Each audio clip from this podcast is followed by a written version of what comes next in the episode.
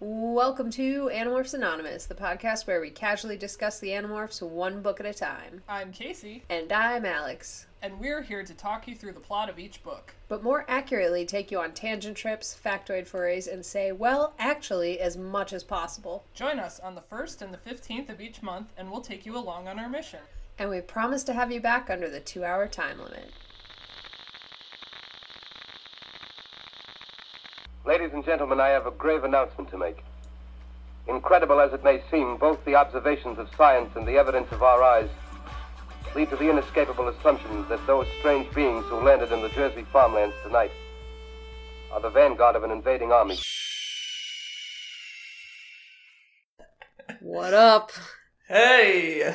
What is up? What is up, America and other non-American places? We're an international podcast. There's a lot of people in Canada, too, but I don't know if I know them or not. I thought all Canadians knew each other. I thought that was a thing. Well, see, that's why I think I might know them, because, like, they're in Canada, right? But also, like, I only, like, it, it protects um, who the person actually is. Like, you can't track down who, like, you're, you're, who is listening. So um, I don't actually know who it is, because there's a, a field of anon- anonymity. Anon- Dear God. Anonymity. Oh, for fuck's sake. They're anonymous. Woo! We're off to a great start. I'm going to just have some more coffee and consider what I just said. Oh, man. I'm anemone. I'm anemone. Like, this is just a variation of half of the name of our fucking podcast. Why can't I say this word? It's a very hard word. Is it, though? Woof. Anonymous. Help me. How do I, I... say this word? Wait,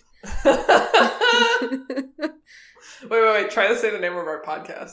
Animorphs like, Anonymous. Like, there you go. Not, anon- oh, shit. No, I can't do it. Anonymity? An- anonymity. Oh, no. Oh, Jesus. We're this breaking. This is a conundrum. This is terrible. This is a madness circus. Oh, I do like the circus. I watched The Greatest Showman last night. Oh, yeah. And I want to talk uh, about pacing. Mainly... why didn't it have any? Because visuals, and I don't know. I mean, Hugh Jackman. The visuals were astounding and amazing. The songs, wonderful. I've been listening to the soundtrack for months before I've seen this movie. But, like, then they're like, oh no, we have to go to England. But can we all go? If one of us goes, we all go. Or none of us go. We're in England. Come to America, sing for us. We're in America at your show. I'm like, wait, no, fuck. You just and, cut out, like, months of time on a right. boat getting to England. Here's the worst fucking part. You know how they open the show? Is with silent movie cue cards that say The Greatest Showman. How fucking hard would it to have been to put, like, three months later in America? Right. They could have fixed all their fucking problems by doing that. You know it's a good movie, though? What? Moulin Rouge. Oh, that's a wonderful movie. Like a virgin. I don't know. I fucking hate that guy. Like, I like him as a character and everything, but, like, I, his voice is so creepy, which is what makes it good, but also I hate it. Oh, my God. You know, that conundrum. It's a little bit funny. He's feeling inside. inside. She's just like, what the fuck? She's like, well, yeah, because here's the other thing. Like, the whole premise of this show is, like, your beautiful singing has convinced me to love you. So it's like, ah, oh, yes, Ewan McGregor, he's so wonderful. He has a beautiful voice. And who's my other love interest? Like a virgin. Like, fuck no. Like, oh. It's just not going to happen. Uh. Yeah, you know, that's just to equate Moulin Rouge to The Greatest Showman, which is... I, I did like both of those movies, but in very different ways. But, um, yeah, there was no real tension at any point in the movie that made sense. Like, they, there was a relationship tension between Wolverine and that Nightingale singer. And I'm Wolverine! That's exactly what I was expecting the whole time. Like, oh, no. When he was doing, like... This is where you want to go. I'm Wolverine. Like, fuck yeah, I'd watch the shit out of that. Dear God. Oh, but yeah, they're, they're like, oh no, there's a tension, and it resolves in her, like, giving him a kiss that he's against, and then breaking him up with his wife. But, like, there's never any reason for it. Like, it's like, oh, mm-hmm. she's singing well. The wife catches him staring at her in amazement. Suddenly, you know, he's going to cheat on his wife with this woman. And then right. they they do kind of, like, there's just, like, this weird tension. And then he's like, no, I cannot. And then cannot. They kiss. And then she quits singing forever. Like, it doesn't, like, and, and then how does he resolve it with his wife? It's like, all he has to do is take a train home and meet her on a beach. And they're like, haha, our relationship problems are over. And also, yeah. he just gave the entire fucking circus to Zephron? What is this? Zephron! Like, I love Zephron, but what the uh, fuck? Yeah. Welcome to the Animorphs podcast where I yeah. complain about The Greatest Showman for ten minutes. Well, and it's like, I think I was, uh, I think I mentioned this on the phone to you the other day. It's, it was very, it was very like Disney-fied version of P T Barnum. It's like, let's pretend yeah. that P T Barnum was like really nice to elephants. Okay. And I'm no. like, that's probably not the case. Well, no, it's not. That's the other thing. They never fucking resolved the issue where he shut all of the circus people out of the fucking show with the the yeah. Mockingbird girl. That she sang this epic song where she's like, you can't fucking put me in a cage anymore. I'm my own person. You've let me out and I've gained bodily autonomy or whatever. And then they're like, no, just kidding, but you can't come in here. And she's like, well, I'm in a rage, but also we're all still in the circus and nothing ever happens. Yeah, there's like a million like, storylines. He was an absolute ass to them, and they were, you know, effectively hurt by it. But nothing really resolved from that. They weren't like they didn't go on strike or anything. No, it, it just ugh. Nobody learned a lesson. It was stupid. Nobody learned a lesson, and even after he abandoned Zephron in the circus and was like, "Take care of it yourself," and Zephron's like, "I'm not equipped to deal with this," and he's like, "Fuck it, bye bye," and then Zephron's like, "Oh, I'm mad too," but he didn't like ally with all of the people in the circus. He just like fucking was like, oh, we're all in this together. We're all in this together. He just High School Musical'd it. And they were like, fine. And then also, like, you know, then Wolverine comes back and they're all like, welcome back. You own the circus again. And he's like, oh, J K, I have kids. Bye-bye. Like, this doesn't make any sense. Jeez. And then he steals an elephant from the circus and leaves an African fucking elephant out in the snow in New York City in the middle of winter with no fucking supervision whatsoever. I'm just yep. really mad. Yeah. I'm sorry. This turned into a really long rant. It's okay. You know what would have been better is if the elephant had have thrown Wolverine on the roof of the ballet building. Yeah, and scolded him like Rachel Scold- did. Scold exactly. Speaking of, which leads us right to this book, where we can switch from one rant to the next because we're talented as fuck. Yes, and also because we have a rant first thing to get out of the way. Oh my God! I hope it's the same thing I'm thinking of. Yeah, because you know that we're both thinking. Meds are medicine? Oh! Like, come on, Cassie. Come the fuck on. We We've know. already established this. Everyone knows meds are medicine. I I flew into a rage. I did too. It's the first note I have is Cassie brought back the meds equals medications in all caps. Uh, we know this, obviously. She mentioned meds at some other point in the book, and I'm really surprised she didn't specify there that meds were indeed medicine. She was like, I got this established earlier in this book. One, one per book. Yeah, I only do one meds equals medications per book. Dear God. Like, honestly, is there anyone, listeners, please write in if you've ever been confused by shortening medications to meds. Was there ever a point in your life where you th- where somebody said, here's some meds, and you thought, oh, what does that mean? Please, please, for the love of God, write me, anonymous animorphs at gmail dot com. And guess what? I even said anonymous correctly. Yay! Anonymity! Anonymity! Anonymity! Anonymity. Anonymity. We did it, anyway. Guys. We're here. Figured okay. it out. Anyways, cool. Yeah, Cassie thinks that we still don't know what that means. So the entire intro to this book, mm-hmm. like where she's saying like, we can't tell the, we can't tell you who we are, blah, blah, blah. I thought it was very jumpy. Yeah. It's, it was almost like they wanted to like bypass the regular, like really long introductions of each character and try to like weave it into Cassie's like inner dialogue. Mm-hmm. But it, it did make for a very jumpy intro.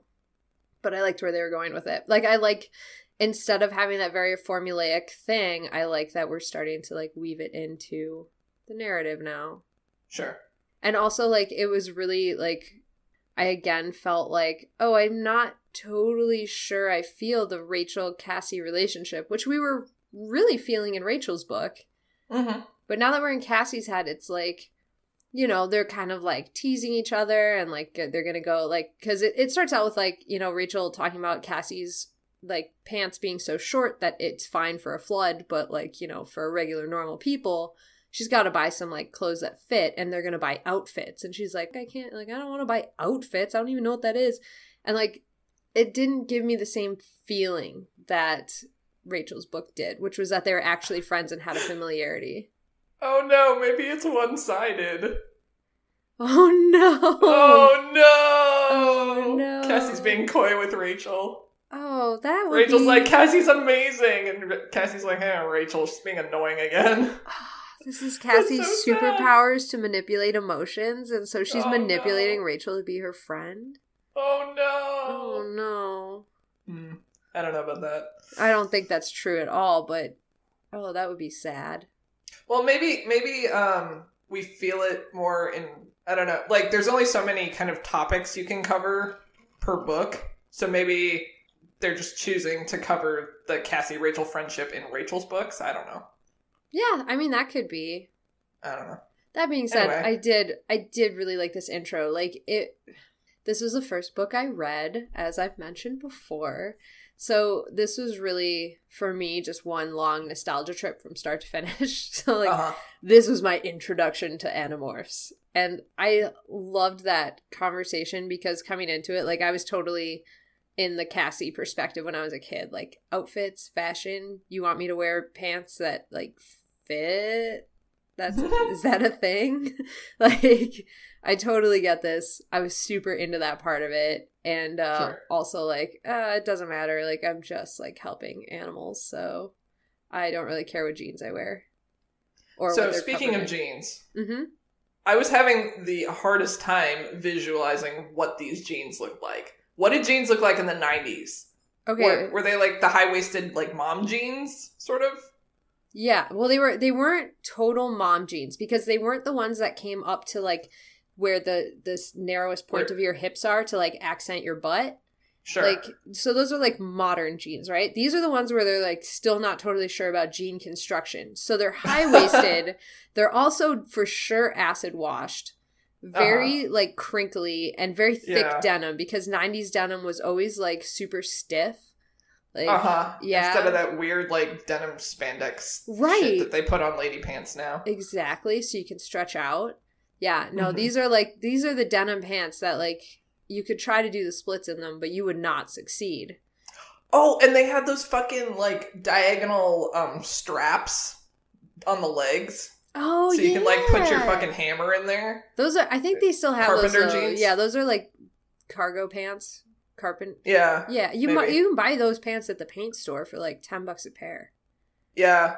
That's where my mom gets her pants. At the paint store? Come on! From, from like, fucking, like, Menards or Home what Depot. The fuck? She's, like, she buys, like, men's cargo jeans. Okay, hold up. Because they're fucking, like, ten bucks a pop. And okay. I'm like, you know what? That's fine. Stop the podcast. This, never mind. This is, this is real life now. We need to take your mom to the mall to get some fucking outfits. Oh no! Like, she cannot be wearing these. This is, this is oh the late God. two thousand teens. She's need, she needs to buy some goddamn what year is real pants. I don't know anymore. She's gonna buy some oh pants that aren't from the paint store. What is she doing? I think she would give you a response very similar to the response that Cassie gave Rachel, and that she doesn't give a fuck and she's playing with dogs all day, so.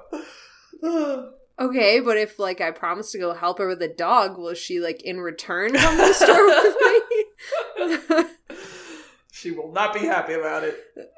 Well, no, I didn't expect her to be happy about it. I just need her to, like, because I've, I, I did that. I bought pants from the paint store. I bought, like, ten pairs because I was like, fuck yes, they were on sale. And you know what? They do not fit right. They uh, they are large in all of the wrong places. They mm-hmm. The pockets, they don't, like, it just doesn't hold up. I got them covered in paint, which is what they're for, so I didn't feel too bad about buying them. But then I also cut one pair into shorts. Nice. I think I still have them somewhere, but I could never wear them because they're horrific and terrible. And she can't wear those. I will call my mom and tell her that her pants are unacceptable and this... that we're going to go get some new ones. This is going to be the time that I finally come to her like, listen, this you is unacceptable. You need to get your life together. Like, I, I've done that, but she really needs to get some real pants. Oh my God. So you guys, that entire conversation, basically the open of this book. Just yep. Get that out of the way. Absolutely. Okay, here's the other thing. Okay. Like, logistically, I'm trying to picture these jeans and how they're too short. I'm picturing her wearing, like, kind of galoshes that are maybe mid-calf. Because I think she said later, like, her boots were, were just that. Ooh, and the yeah. jeans end, like, an inch above the tops of her boots. Yeah, so and I'm they, like, okay, are these, like, capris or... They they couldn't be. Like, they they have to be too short jeans. But, like, the shrinkage upwards could not possibly equal the shrinkage inward. Like, she couldn't yeah. have shrunk the pants that much and still be wearing them.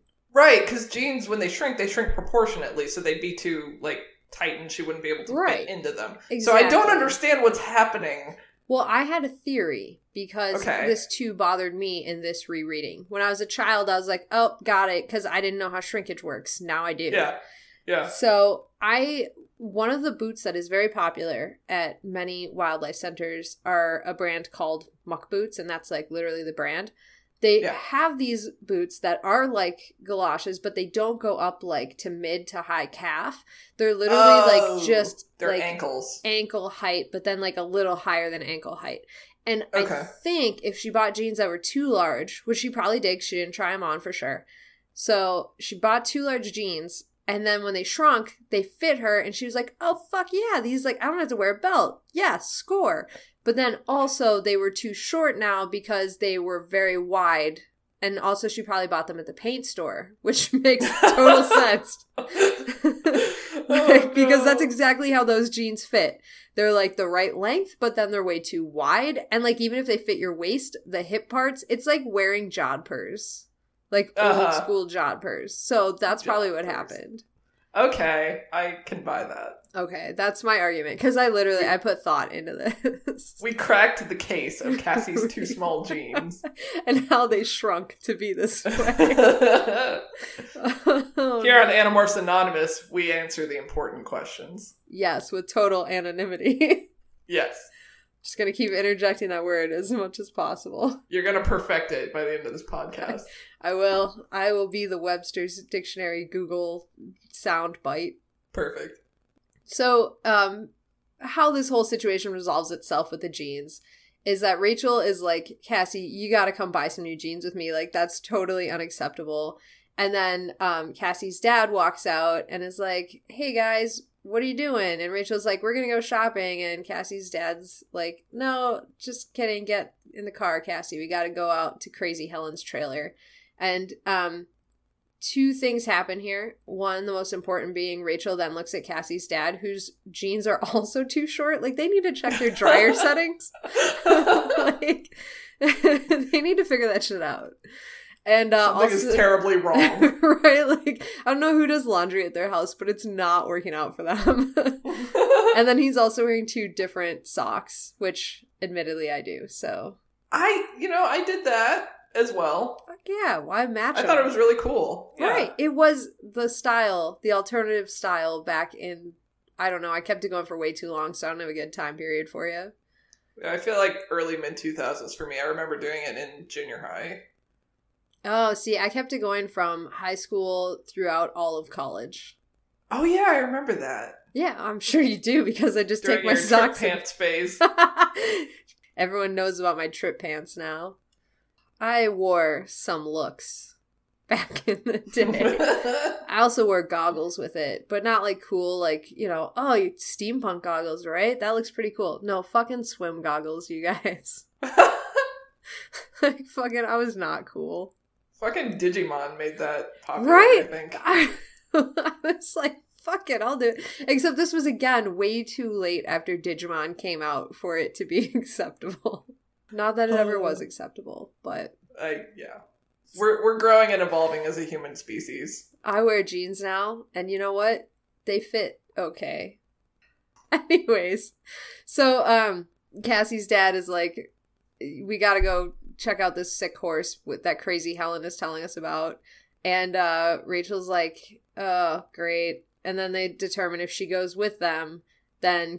that Cassie will get outfits the next day with her, because Cassie doesn't want to be alone with her dad in the car listening to terrible jazz music for like a fucking hour. She's like, Rachel, if you come with me and keep me sane, I will buy clothes with you. And mm-hmm. so Rachel's like, good enough for me, fuck it. So they get in the truck, drive out to Crazy Helen's trailer, and uh, when they get there, they meet a like literally like, you know, an X-Files like believer, like, I want to believe. But, like, you know, if David Duchovny wasn't so good looking and was a woman and was old and lived on, like, Area fifty-one. So nothing like David Duchovny. So nothing like David Duchovny. So basically take everything you know about David Duchovny and make it not that, and that's Crazy Helen. Jesus Christ. Yeah. So Helen's like, yeah, there, there's a big horse over there. It looks like, uh, looks drunk. And they're like, all right, fuck it. So, like... they go to find the, like, drunk horse, and sure enough, they find a wobbly horse that can't keep itself upright, and they follow it to a payphone where it's trying to place a fucking call. So, we never really figured out why it was doing this. It was calling the, the sharing hotline. one eight hundred we don't have saucers. Oh my god. Yeah. I, like, I think it was literally trying to call for help. But... Uh... Like, like, I don't know to, why. I'm trying to decide how much to discuss this without, like, getting into spoiler territory, because I'm, like, jumping ahead a lot. We can come back to this, I guess. Oh, we can. But... as long, I mean, as long as it's in this book, it's not spoiler territory. Okay. We've read the whole book. Okay, so, like, is is it getting in contact with, with the rest of the Yeerks? Because I thought they had a different method of communication. See, they they would if they were, like, if they could carry tools on them, but all they have are these horse bodies with, like, a modified speech chip. And that's it. Okay. Like, I don't, oh, I don't think they have any other way of, like, phoning home. Like, well, was it was it placing a, a collect call? Because it, if it didn't have quarters, it probably couldn't get very far. I'm just imagining the collect call. Or the also, Yeerks pick us up. Like, do not also, accept I'm... the charges. I'm not paying for that shit. I'm a sick horse. Pick me up! Oh my god. What's, um, what's your first name? S one five, did you get me? Sorry. Anyways. Uh, I'm also just... I know I know in the description of the drylands, Cassie was saying it wasn't exactly desert, but I'm... I, I went on my geolocating mode, and mm-hmm. I'm picturing the road that leads down from the Bay Area to L A. Okay. Which isn't... Again, it isn't quite desert, but... it's a big wasteland, and there's, like, there's fucking nothing. There's, like, one gas station, and then, like, like five hundred miles of nothing. That so I'm like, accurate. Where did this fucking payphone come from? The only thing I could think of is, like, it is the edge of a military base, so it would kind so of... So there's some like there's method of civilization. Yeah, like, I imagine, like, oh, here's where we dump the interlopers, and there's a payphone there so they can call for help. Like, I don't know. Yeah. Maybe there is a gas station there, but, like, kind of further away. Like, you know how in some creepy movies where, like, the gas station is well lit and across the street, but, like, yeah. a quarter mile down the road is the payphone. Right. So, but there was a payphone in the middle of nowhere. It's very X-Files like. Yeah. And also there's, like, you know, a giant military base, which just, like, screams, like, Nevada to me. Yeah, I love how they called it Zone ninety-one. Right? Like, like you could pick fifty-one. Any number. Any fucking number. And you pick one that ends in one. Do you know how smart I felt when I figured out when I was a fucking, like, eight-year-old, hey, this is, like, analog Area fifty-one. Like, I uh-huh. I figured this out. And I was like, I am the smartest person. So, yeah. they, they she really did make it super obvious, though. But, yeah. This horse is trying to place a call. It's not going well. It's not going well. It's not going well. They rush up to this horse that's trying to make this call, and uh, it wobble. It tries to walk away. It wobbles. It falls down, and they rush up to it. And Cassie thinks she sees a slug crawling out of its ear, but it's kind of dusky, kind of dark, so like she's not really sure. Um, and she calls her dad over, but he really isn't paying attention to its head because, like, you know, he's looking. He thinks it's a snake bite, so he's basically looking on the legs for a snake bite, which, you know, whatever. And uh, as they are treating this horse, a large white stallion runs up out of the darkness. Uh, and the Yeerk, they think they see the Yeerk, and they think they see it kind of like reaching up to him as if like begging for help. And it just gets like fucked up from there on out because the horse basically is like, later slug, and takes off running. And then Kate, mm-hmm. Cassie's like, oh, I have a bad feeling about this. And then goes, move! And then everything fucking blows up at once. And luckily, Cassie's no. dad had just walked back to his truck. But Conveniently. Um, conveniently. But Rachel and Cassie dodge and then get, like, blown to smithereens and die. And that's the end of this book. We made it, guys. Fluffer McKitty blew him up. Yep. Just kidding. They lived. So Cassie wakes up and is staring into giant alien eyes. But it turns out it's just a cutout of, like, a little green Martian man. And she's actually in Crazy Helen's trailer, which is filled with every sci-fi nineties movie trope ever. And a bunch of stuff that says Zone ninety-one.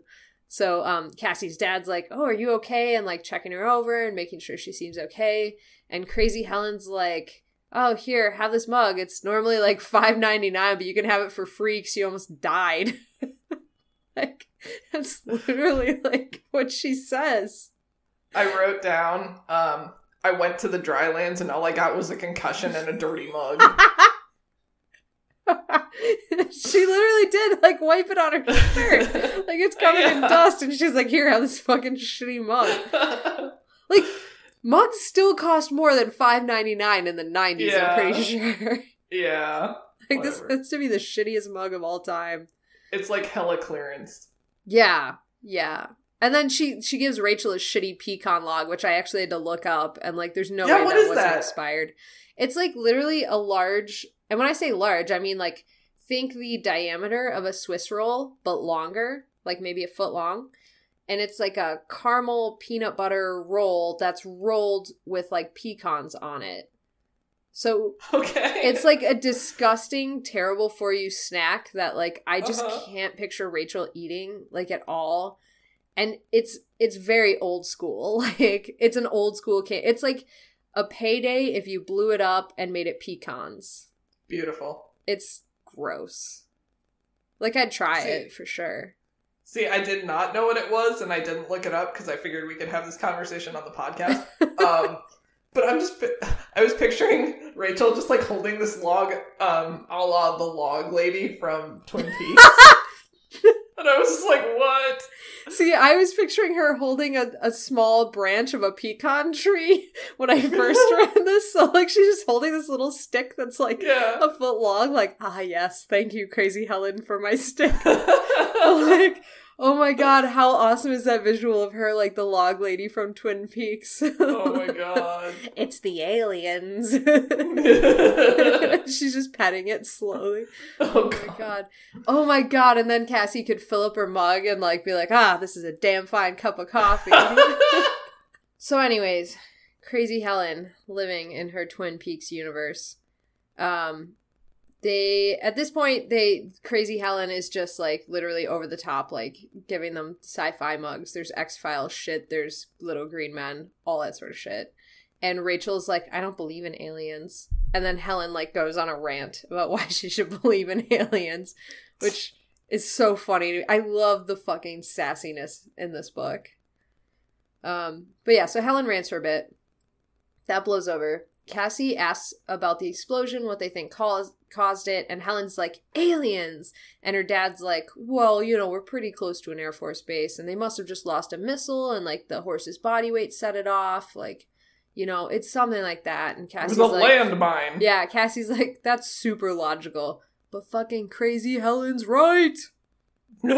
So, that was awesome.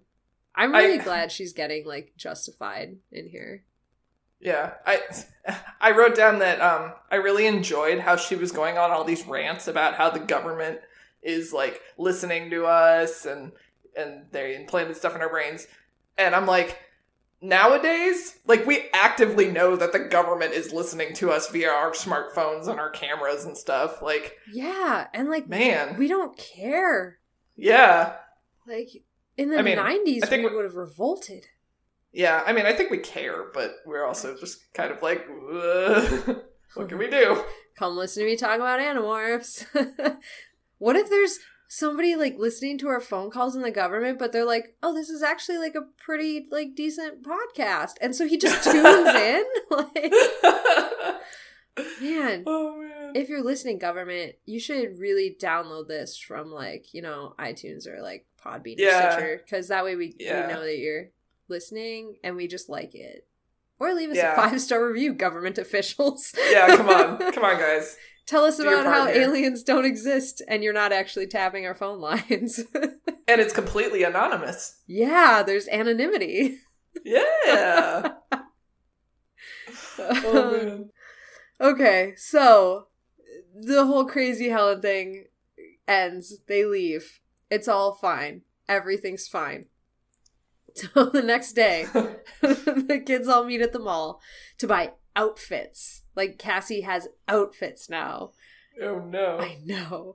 And uh, that this is when they go over the character descriptions. This is kind of where we get the opening sequence. And we're already, like, pretty far into the book at this point. Jeez. And forty-five minutes yeah. or so into this podcast. Oh, no. Oh, well, fuck it. Editing. Editing, bonus tracks, whatever. So um, we get the character descriptions. Um, and my favorite Jake Marco interaction of all time, which was the argument over whether cheese tastes green or yellow. Yes. Oh, I love I was like, book. This is where it came from. Yeah, this book. This is, and I think, like, I think I said way early on that, like, I had this argument with a friend, and then that friend was Stephanie, who was on Andalite Chronicles, who I think we mm-hmm. brought up that we were the ones that argued about it. And Jeez. So here's your recap. Stephanie from Andalite Chronicles and I had this argument one day on the bus for, like, a fucking hour, and it was awesome. And, like, I don't think either of us even really believed what we were arguing. It was just like, haha, look at us doing Animorphs things. So anyways, yeah. Isn't there a psychological term for that, for associating color with things there, in that way? There is. And my friend uh, Jess has a mild form of it. So she, okay. I don't know, I think it's she, yeah, she tastes colors or hears colors, something like mm-hmm. that. Something like that, where she has, like, she has those associations. I can't remember what it's called. It's an actual thing, though. Yeah. Maybe I'll look it up and post it to, like, the Facebook group or something. I don't know. Maybe, probably not, but maybe. At some point, at some point, I'm going to marathon all the episodes we've done so far, find all the things we said we were going to look up that that we actually never ended up doing, and then just, like, rapid post them all to Andalite Bandalites. Oh, my God. Just, like, a dumb post of, here's everything we promised we'd look up yeah. for you. Yeah. Oh, God. That's, do you know how many hours of listening that is at this point? I... Sure, but it's fine. That's like thirty-six. Sorry.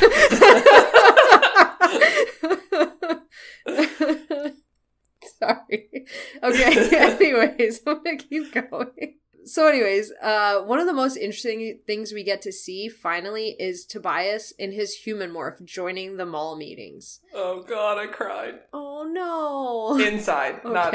externally. I'm never sure.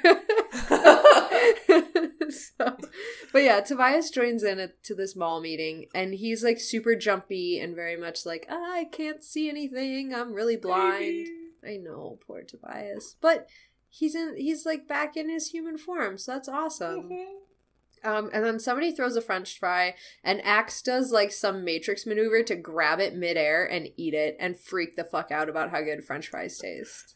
I wrote down a quote, um, which is, Ax is brilliant and decent and honorable and brave when he's in his own body, as opposed to when he's a human and he's a fucking monster. And he's terrible and not decent and a loser. Oh. Poor Ax. I love Ax. I do too. He's like still all of those things in Human Morph. It's just he loses his fucking mind over the sense of taste. Oh. Oh, jeez. Yeah, so Ax is like just, he's having the time of his life. Like the food court at the mall is like the greatest place on earth to him. Mm-hmm. Um, so there's some other banter, some funny comments, but um, Marco basically recaps for everybody what Cassie and Rachel told them. I-, I should have written this down. It seems like Marco's like the recapper whenever there's group meetings. Like he sums everything up very succinctly after people sure. tell them their stories. I don't know, just a thing I'm somehow noticing, I think. He is smart boy. He is smart boy. Um, so they tell him this stuff, but they don't quite believe Rachel and Cassie. They're like, are you sure it was the Yeerks? And they're like... Just fucking, like, gaslighting them. They are. And, like, Cassie's like, I'm not sure of myself anymore. And it's like, okay, this is really kind of a dick thing. Like, of all the people in the world that would be like, oh, that doesn't sound believable, it's not the six fucking kids that have morphing abilities. One's an alien and they're mm-hmm. fighting to save the world from a super, like, secret invasive species. Like, you just... Yeah. There has to be, like, a level that you accept from these people. Like, Jesus. Right... Right? Yeah. Yep. I mean, I don't know. Anyway, it's not like me being a jerk telling some, like, I wouldn't come to you and be like, hey, guess what happened? Fucking aliens and horses. And you'd be like, yeah, bullshit, okay. But, like, these guys know there's aliens. Like, it's a thing. Right. Anyways. Yeah. So, um, Jake dips out of the mission because he has to go to his dad's birthday. And Ax basically is like, this mission's dumb. I'm not going. So, Marco, Rachel, Tobias, and Cassie are like, all right, let's go. And Tobias is mostly in it for the sweet thermals. And they're like, let's go check it out. Tobias is kind of like, yeah, what the fuck else am I going to do? I'll join in. Whatever. Oh. Yeah. So, oh God, this next part. So good. So Cassie shows up to school in one of the outfits that Rachel buys her the next day. Um, Rachel is touring her around to all of the guys that like fawn over Rachel and like tell her like how pretty she is and everything. And they keep getting Cassie's name terribly wrong. Like, that, hi, Karen. Oh, my God. That speaks to me on a personal level. I thought it might. Oh, my God. It was so good, though. I oh, mean, they geez. just, they're like, she's like, oh, but what about my friend here? What do you think of her? And they're like, hello, Norma. Like, it's totally fucked up. Oh my And then God. Finally Rachel's like, she thinks she's saved when a guy that Cassie used to take riding, le- riding lessons with shows up. But then he ends up asking her if she's trying to bulk up because she looks like she's gained weight. And Rachel just like literally shoves him over like, fuck you, asshole.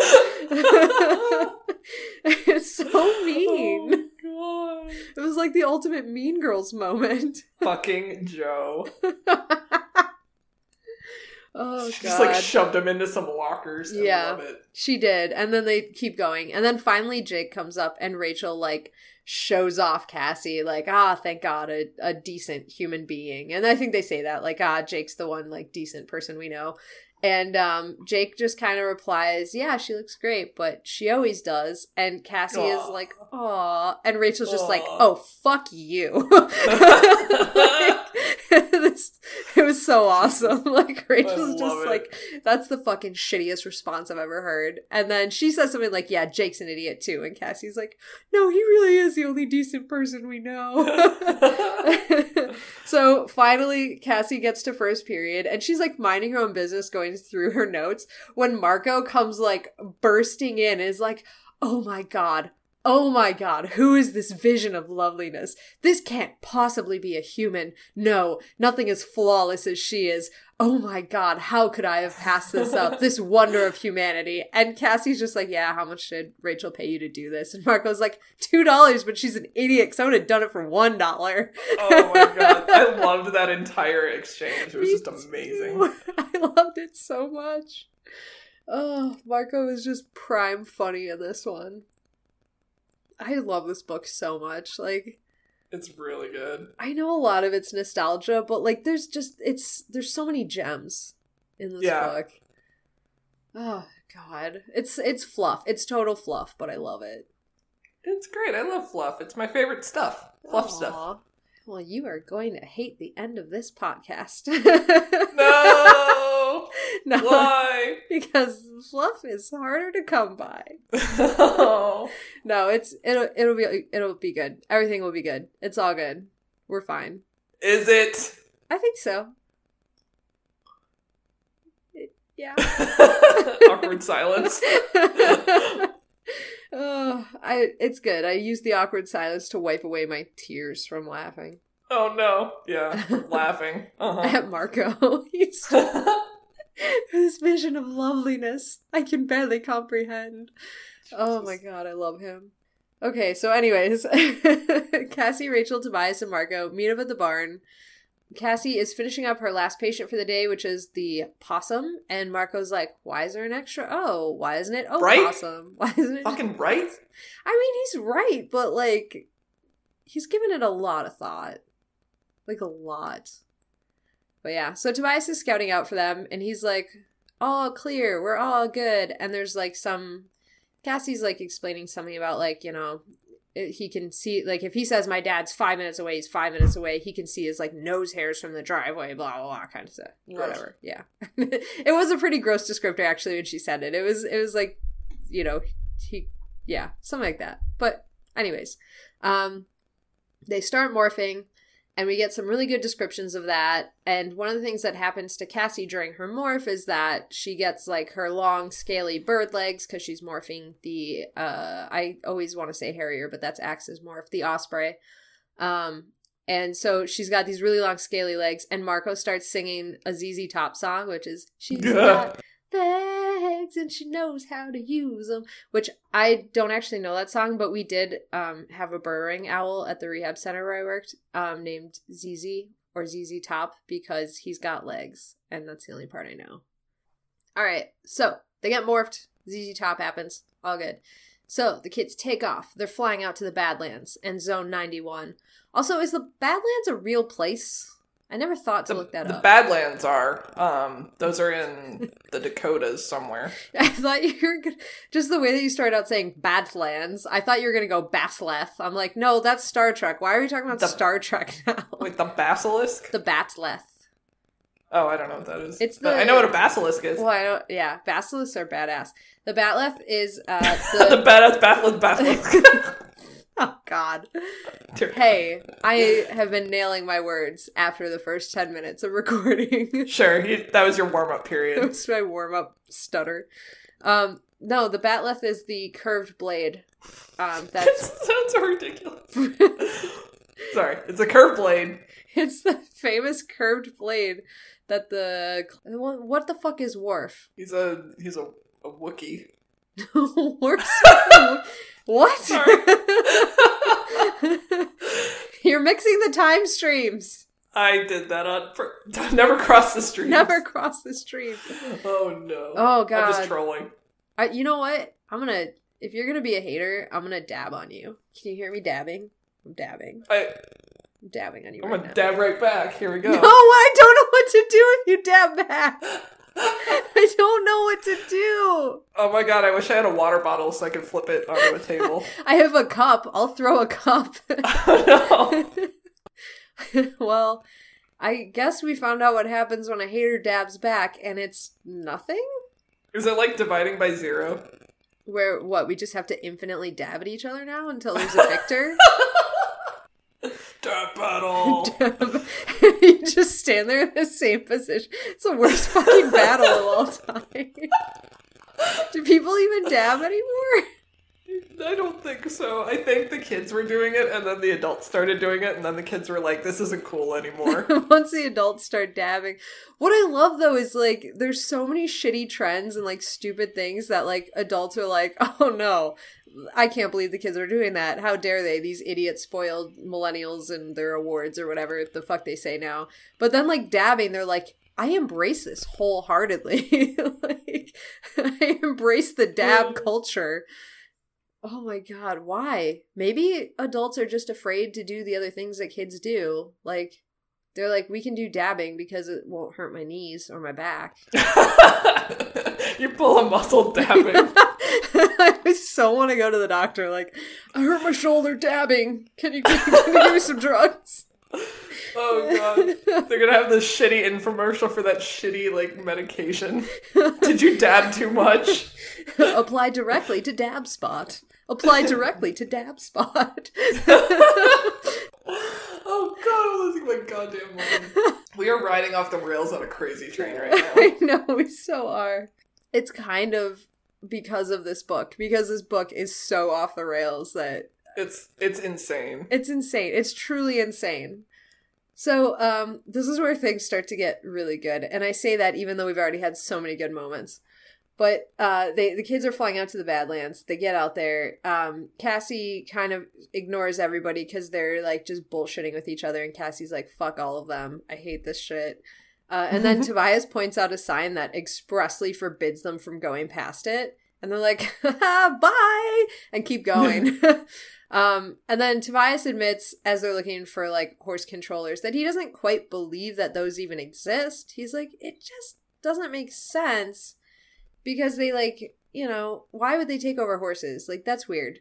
So they decide to, like, take a break, demorph, like, hang out for a little bit. They go sit down on this rocky area where there's a little bit of shade, and Marco allegedly almost gets his butt bitten off by a snake, um, which is hilarious. Mm. Marco freaks the fuck out. It's awesome. And then Rachel, she's like, let's remorph and keep going, and Cassie's like, let's rest for a bit. And they're, like, lounging when all of a sudden they hear, like, ka-chink, and there's a bunch of guns, like, trained on them. And apparently, like, fully cocked safe- safety off. And I was like, I don't think that's really safe. I don't think they would really do that to a bunch of children. Um, but whatever.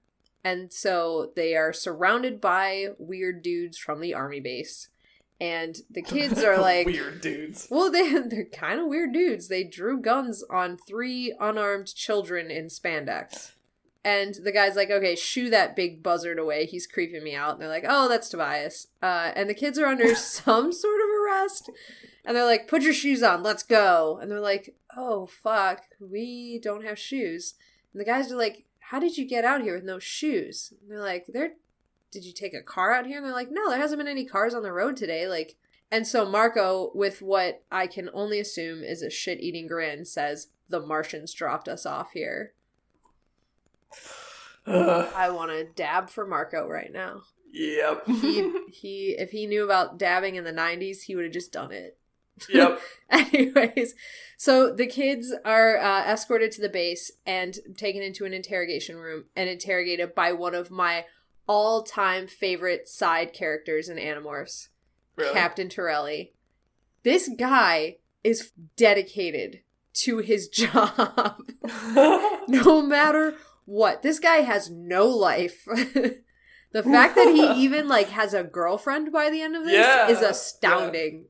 So Cassie's giving us a short description of the room before Tirelli gets there.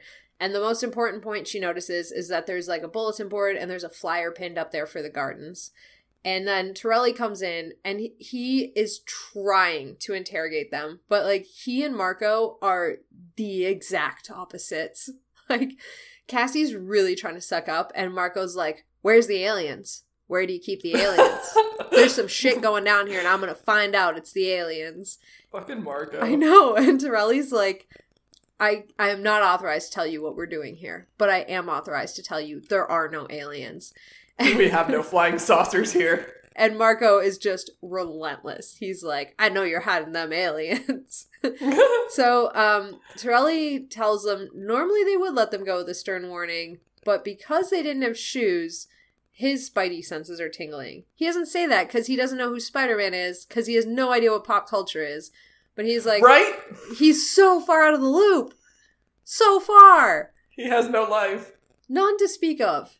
So he's like, Marco... Uh, well, he doesn't know Marco's name. He's like, I need your name, and I need your parents' phone number, because I gotta call him. And Marco's like, my name is Fox Mulder. And he goes, okay, write down your names and the phone numbers. And then he's like, Fox Mulder on the paper, number to Pizza Hut. And then yep. It's Rachel's turn. What does Rachel write down? That's right. Dana fucking Scully. Hell yeah. And gives them the number to a sports complex. And then Cassie, Miss fucking improv, always say yes here, writes down that her name is Cindy Crawford and her phone number is one two three four five six seven eight. That's right. four five six seven eight. Oh my god. And I, in the nineties, you didn't need an area code. That's true. That so, is true. That is their number. Um, dude, this was a wasted opportunity to use eight six seven five three oh nine.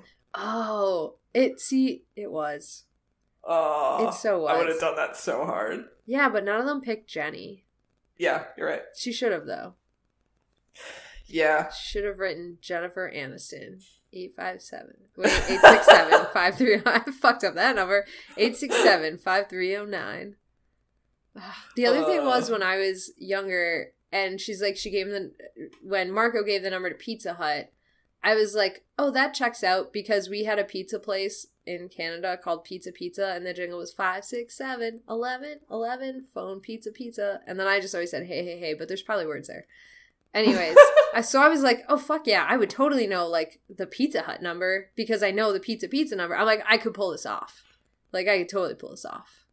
So God. I got really excited. I'm not sure if I knew who Fox Mulder and Dana Scully were back in the nineties, though. Like, I was, I think when I started this, I was a little bit younger than, than like, too young to watch X-Files. Yeah. And yet, here I was, reading Animorphs. My parents were not into reading. Yeah, so those are the lies that they tell Tirelli, who accepts them whole fucking heartedly. Oh my god. He's like, ah, uh, yes. Cindy, even Cindy Crawford does not tip him off. He is like, ah, yeah. uh, yes, that is your name and your nine-digit phone number. Jesus, you idiot. She's like, I, I love this so much. And oh, like Marco was giving her shit. Marco's like, what? Remind me to never be a spy with you. Like, anyways, yeah. So they decide to go roach and get out of there before Tirelli gets back. And uh, so they morph roaches and they start scurrying towards, like, whatever the scariest thing is. Because they're like, ah, roaches are afraid of light and we want to go into the light. So just go there. And Tirelli comes, like, raging back into the room, like, calling a pizza place. I'll tell them what. And, uh, of course, they just scurry away. They're not concerned about Tirelli anymore at all. And the only thing they have to be worried about now is not getting stomped on by soldiers. So they have this moment where there's like a column of boots stomping and they're like, ah, we're going to get killed. And then they're like, let the roach brains take over and we'll live. So they do. Everything's fine. They get out of there. They call for Tobias to come pick them up. And Tobias is like, ah, oh, gotcha. Like he takes a minute to spot them. He's like, okay, I see you. I'm coming in. Um, they're freaking out because they're on concrete, which is super hot. Uh, And then right as Tobias picks him up, he doesn't quite get Cassie fully, so he takes her up and then drops her right in front of a column of tanks, and she gets run over by the, the tread, and it squishes her into the ground, and she's like, it felt like a crazy, unimaginable force for forever. But then she, uh, she makes it up there, remembers she has wings, so she can get herself flipped over. She flips her roach body over, scurries out of the way of the rest of the tanks, and Tobias is able to swoop in and grab her. And Marco is just laughing for like ten God. fucking minutes straight. Like, Marco thinks this is the best thing that's ever happened to them. And Tobias is just repeatedly apologizing. Aww. I know. Uh, so they, Tobias flies them out of there. They find a place to demorph. And when Marco finally stops laughing, Rachel starts giving him shit for egging on Tirelli. And this is like, this to my child brain was like the highest form of intellect right here. Marco explains that if he hadn't have kept going on about aliens, then Tirelli would never have let them go without getting in contact with their parents. Now he's just going to be like, okay, they're just some like delusional kids that thought that there was aliens here and they're trying to fucking find us. So like, it's fine. And I was like, oh, Marco's a genius. Because now I'm going to get away with it. Pretty much. Yeah, I just got really excited. Anyways, uh, so they hear a noise, they jump into the bushes, and they hide. And Tobias, like, goes up to scout it out. He calls out, it's just a, a herd of horses. Nobody panic. But Cassie, like, stops him. She's like, wait a minute. Like, let's not jump out of this bush quite yet. So they start watching the horses, like, what's happening? And uh, the horses are acting normally at first, but then one of them just starts to poop, and the other horses all turn to it and start fucking laughing at it. And so the horse goes to hide behind a bush to poop in private, and that's when they know these are Yeerk horses. Ha ha ha. Okay, so I have to stop the show right now to talk about horse poop for just a second. Excellent. So there's poop is great. It's really good for, like, telling a lot about health of animals. Here's the mm-hmm. problem. Horses poop about every forty-five minutes.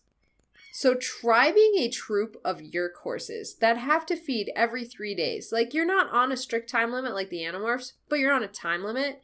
And there's, what, let's say six horses in this herd of Yeerk horses. Do you know how many fucking times a day they have to go find fucking Yeerk outhouses to poop in? Like, day two, they'd just be pooping everywhere in front of each other because they'd be like, oh my fucking God, we cannot stop this column again to find a black bathroom in the wilderness. No, fuck this. Just poop. Oh my God. Like, come on. You're right. I also, I also don't think Yeerks, I assume Yeerks in their natural state have to poop or, like, excrete waste somehow. Yeah, that's the thing. Like, because... Like, they they soak up Kindrona rays, right? But, like, plants, they soak up rays from the sun. How, like, their expelled waste is oxygen. So, like, what would Yeerk yeah. expelled waste be? What's the... Unless... Unless... Unless... These Yeerks, unless... Um, um, unless these Yeerks that are infesting these horses previously had human hosts and have adapted to the concept that humans generally do not poop in front of each other. I it's mean, like, generally other alien bodies that they infest too, I assume, don't poop in front of each other, because otherwise they'd be pooping all over the alien ships, right? Yes. Where do Hork-Bajirs poop? Sorry, I just have so many questions. Ooh, ooh, what if Yeerk poop is the chemical that they secrete that numbs the ear canal when they're going into your brain so it doesn't hurt as much?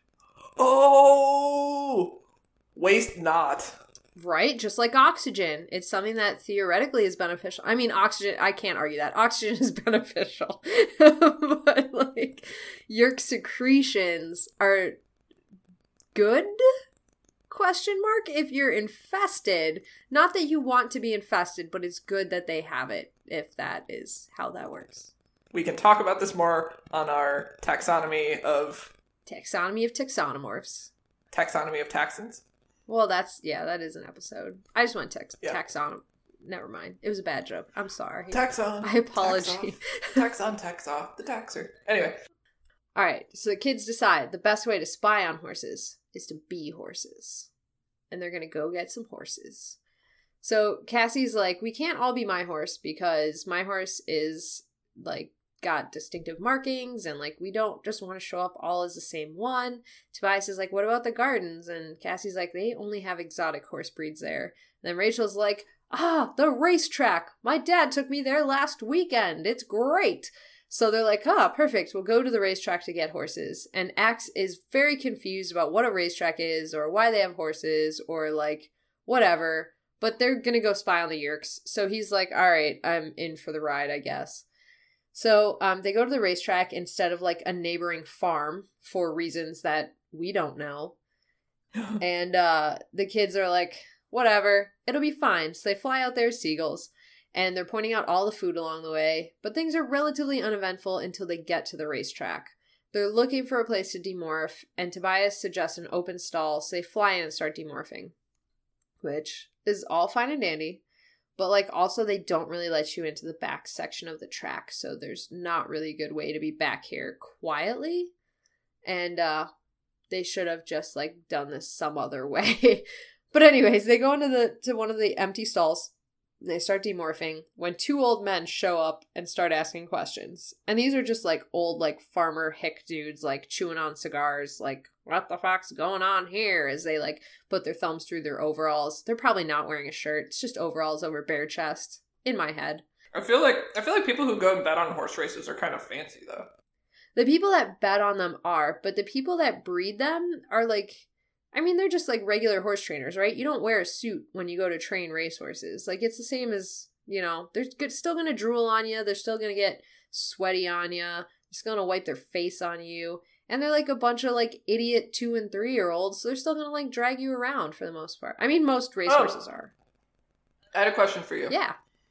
Because um, back way back earlier when they were talking in the mall about horses, mm-hmm. um, Ax asked if um, horses were smart. And Cassie said, no, they're kind of dumb, actually. And I wanted to ask if you agreed with that. Um, I mean, generally, I'd say yeah. There's always exceptions where, like, a horse is relatively smart. But it depends, right? It depends on the definition of smart. Like, I, there's they spook at their own farts. And they, they get scared of shadows. Like, they're stupid. But, like... Also, they're very trainable and, like, can figure out, like, how to do tricks and, like, they're interested in engaging with you and interested in, like, learning new things with you and, like, how to interact. So it, like, I mean, it's it's a whole range. It really, really depends. And they there's always times that they will do dumb shit. I mean, at the end of the day, as for however smart they're going to be, they're prey animals. They're going to be reactive to stupid shit because the horses that we have today are the ones that have lived through, you know, years and hundreds and hundreds and of years of evolution and staying alive and not getting hunted down by predators. So that they just do dumb shit because they're prey animals. Anyway, I'll just keep going because this is just going to like all snowball in a minute here once we get into it. So, um, the kids start demorphing in the snall, uh, snall, the stall, and Ax, like, ducks his head down when these two old men show up, and Cassie jumps in front of his tail. And the guys start with, like, what are you doing here? And Cassie's like, oh, we're grooming our horse. And they're like, well, that's a small horse. What are you feeding it? And Marco's like, Marco, ever the improver, is like, we feed him, like, horse food. I have to open so many cans of horse food all the time. Like, I just daze. You should see how much horse food this guy eats. And then Cassie's like, no, we feed him alfalfa and hay, like, you know, normal fucking people.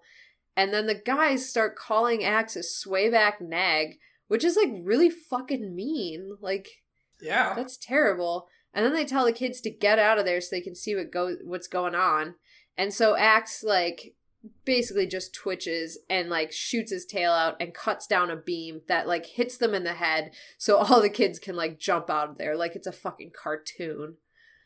So um they all start running. Cassie gets cut off by a door opening and a teenage groom jumps out and grabs her and he says something like, I got this guy, and she's like, oh, I am not a guy, so like kicks him and like runs free. um But then apologizes for kicking him. Right, then apologizes for kicking him. Like, she she got mad, so she did it, and then she felt bad, so she apologized. We're all learning and growing as people, Cassie. But yeah, so she jumps into a stall, and there's a big Palomino stallion, and to avoid being mauled, she starts acquiring him. All right, so let's talk horses for a minute. This horse that she's acquiring, this big Palomino stallion... is in the running for the Kentucky Derby. Now, Kentucky Derby is only run by one type of horse. That is a thoroughbred. Racing in the way that it is done in this book with a jockey on a horse running is really popularly only done by two breeds of horses, a thoroughbred and a quarter horse. Those are two different types of racing. A quarter horse is the fastest horse you can be on for a quarter of a mile. That is as long as they can run effectively. That's why it's quarter horse. That's the name. Right. Thoroughbreds can run for longer. So this one is going to be a Kentucky Derby horse. That means it is a thoroughbred. Thoroughbreds do not come in the color Palomino. I looked it up to be one hundred percent sure. There is technically a small subset of them, I believe, in the J- Japanese market, which is really big into thoroughbred racing, very oddly enough, but um it is very rare and it is not something that you would find in the U S really. They are all chestnuts, they are bays, they are what even white really not like they're grays, they're not really light white. There's a few color morphs around the U S. There's like bird spots, but like you you're not you're not gonna get a Palomino for all intents and purposes in the Kentucky Derby. It's just not, not a thing that happens, okay? And it's also not really a wild horse color as well, which is is arguable because there is domesticated herds mixed in with those, but like really it's not it's not a thing. So let's continue on. Then we'll loop back. that is that's good factual facts right there though. Oh, I have so much. I have so much more to talk about. Jesus. Yeah, it's it's really like it's just not gonna happen. But she acquires Minneapolis Max, whatever. Um, and she starts morphing into him to avoid getting, like, you know, caught by stable hands, whatever. We get a pretty cool description of morphing here, actually. I really did appreciate this one about, like, how the eyes are moving and the ears going up their head and all that sort of stuff. It was, I just really like this morph sequence. Um, however. However. When is the knee reversing direction thing going to die off? I don't know, because you legit can match up bone for bone people uh-huh. and horses. So, uh-huh. yeah, I think we've proven that most quadrupeds, the part that people thought was the knee is actually the heel. Yeah, like argh, whatever. Same with horses. The knee is like it's hip to knee. It's all up in the body, and then what's extending down is, you know, like where your kind of shin would be, your calf area, and then like the back, the reversed part is just your ankle. Like, mm-hmm. and then like even down to the toes, like horses have a bone in their foot that matches up with like finger bones. Like it's it's a thing. Yep. It's a thing. It matches. I don't know. So anyways, yeah, so that happens. But um I'll just I'll just keep going because I'm about to like get even more intense. Do it. So, uh, yeah. So she starts morphing. Um, once Cassie morphs into a stallion, allegedly he doesn't react really because they have the same smell. I'll I'll accept it.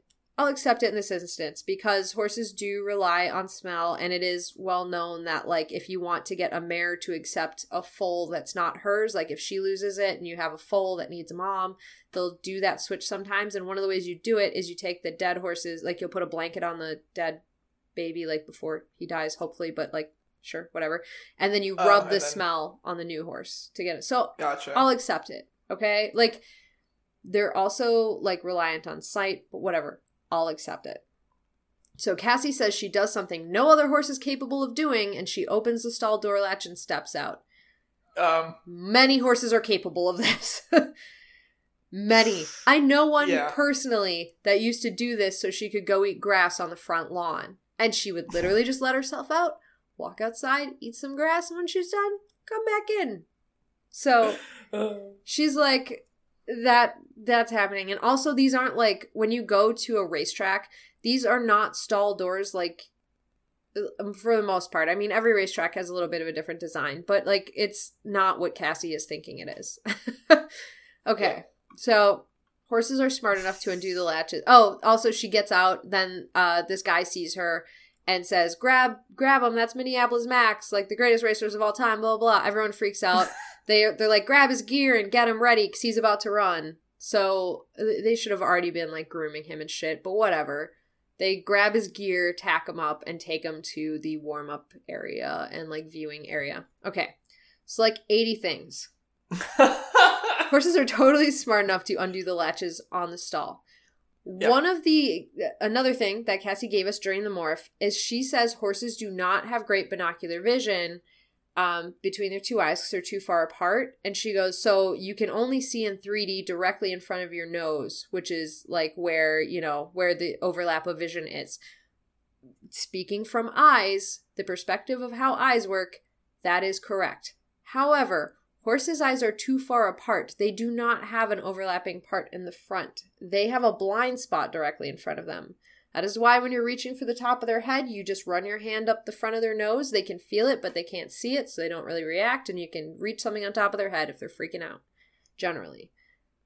Doesn't always work. But yeah, they have a blind spot there and also directly behind them because there is not overlap. It's just the side vision. They really do not have much in the front. And also this, this kind of depends on the way the horse's face is built, too. There's differences in where they can see because of how wide their foreheads are. Um, that's also why very small jumps, like jumps that are thin, are harder for them to jump because they cannot see it until the last second because all they see is the standards on the side. They can't see the direct in front of them. Anyways. Um, this is so cool. I just have so many things.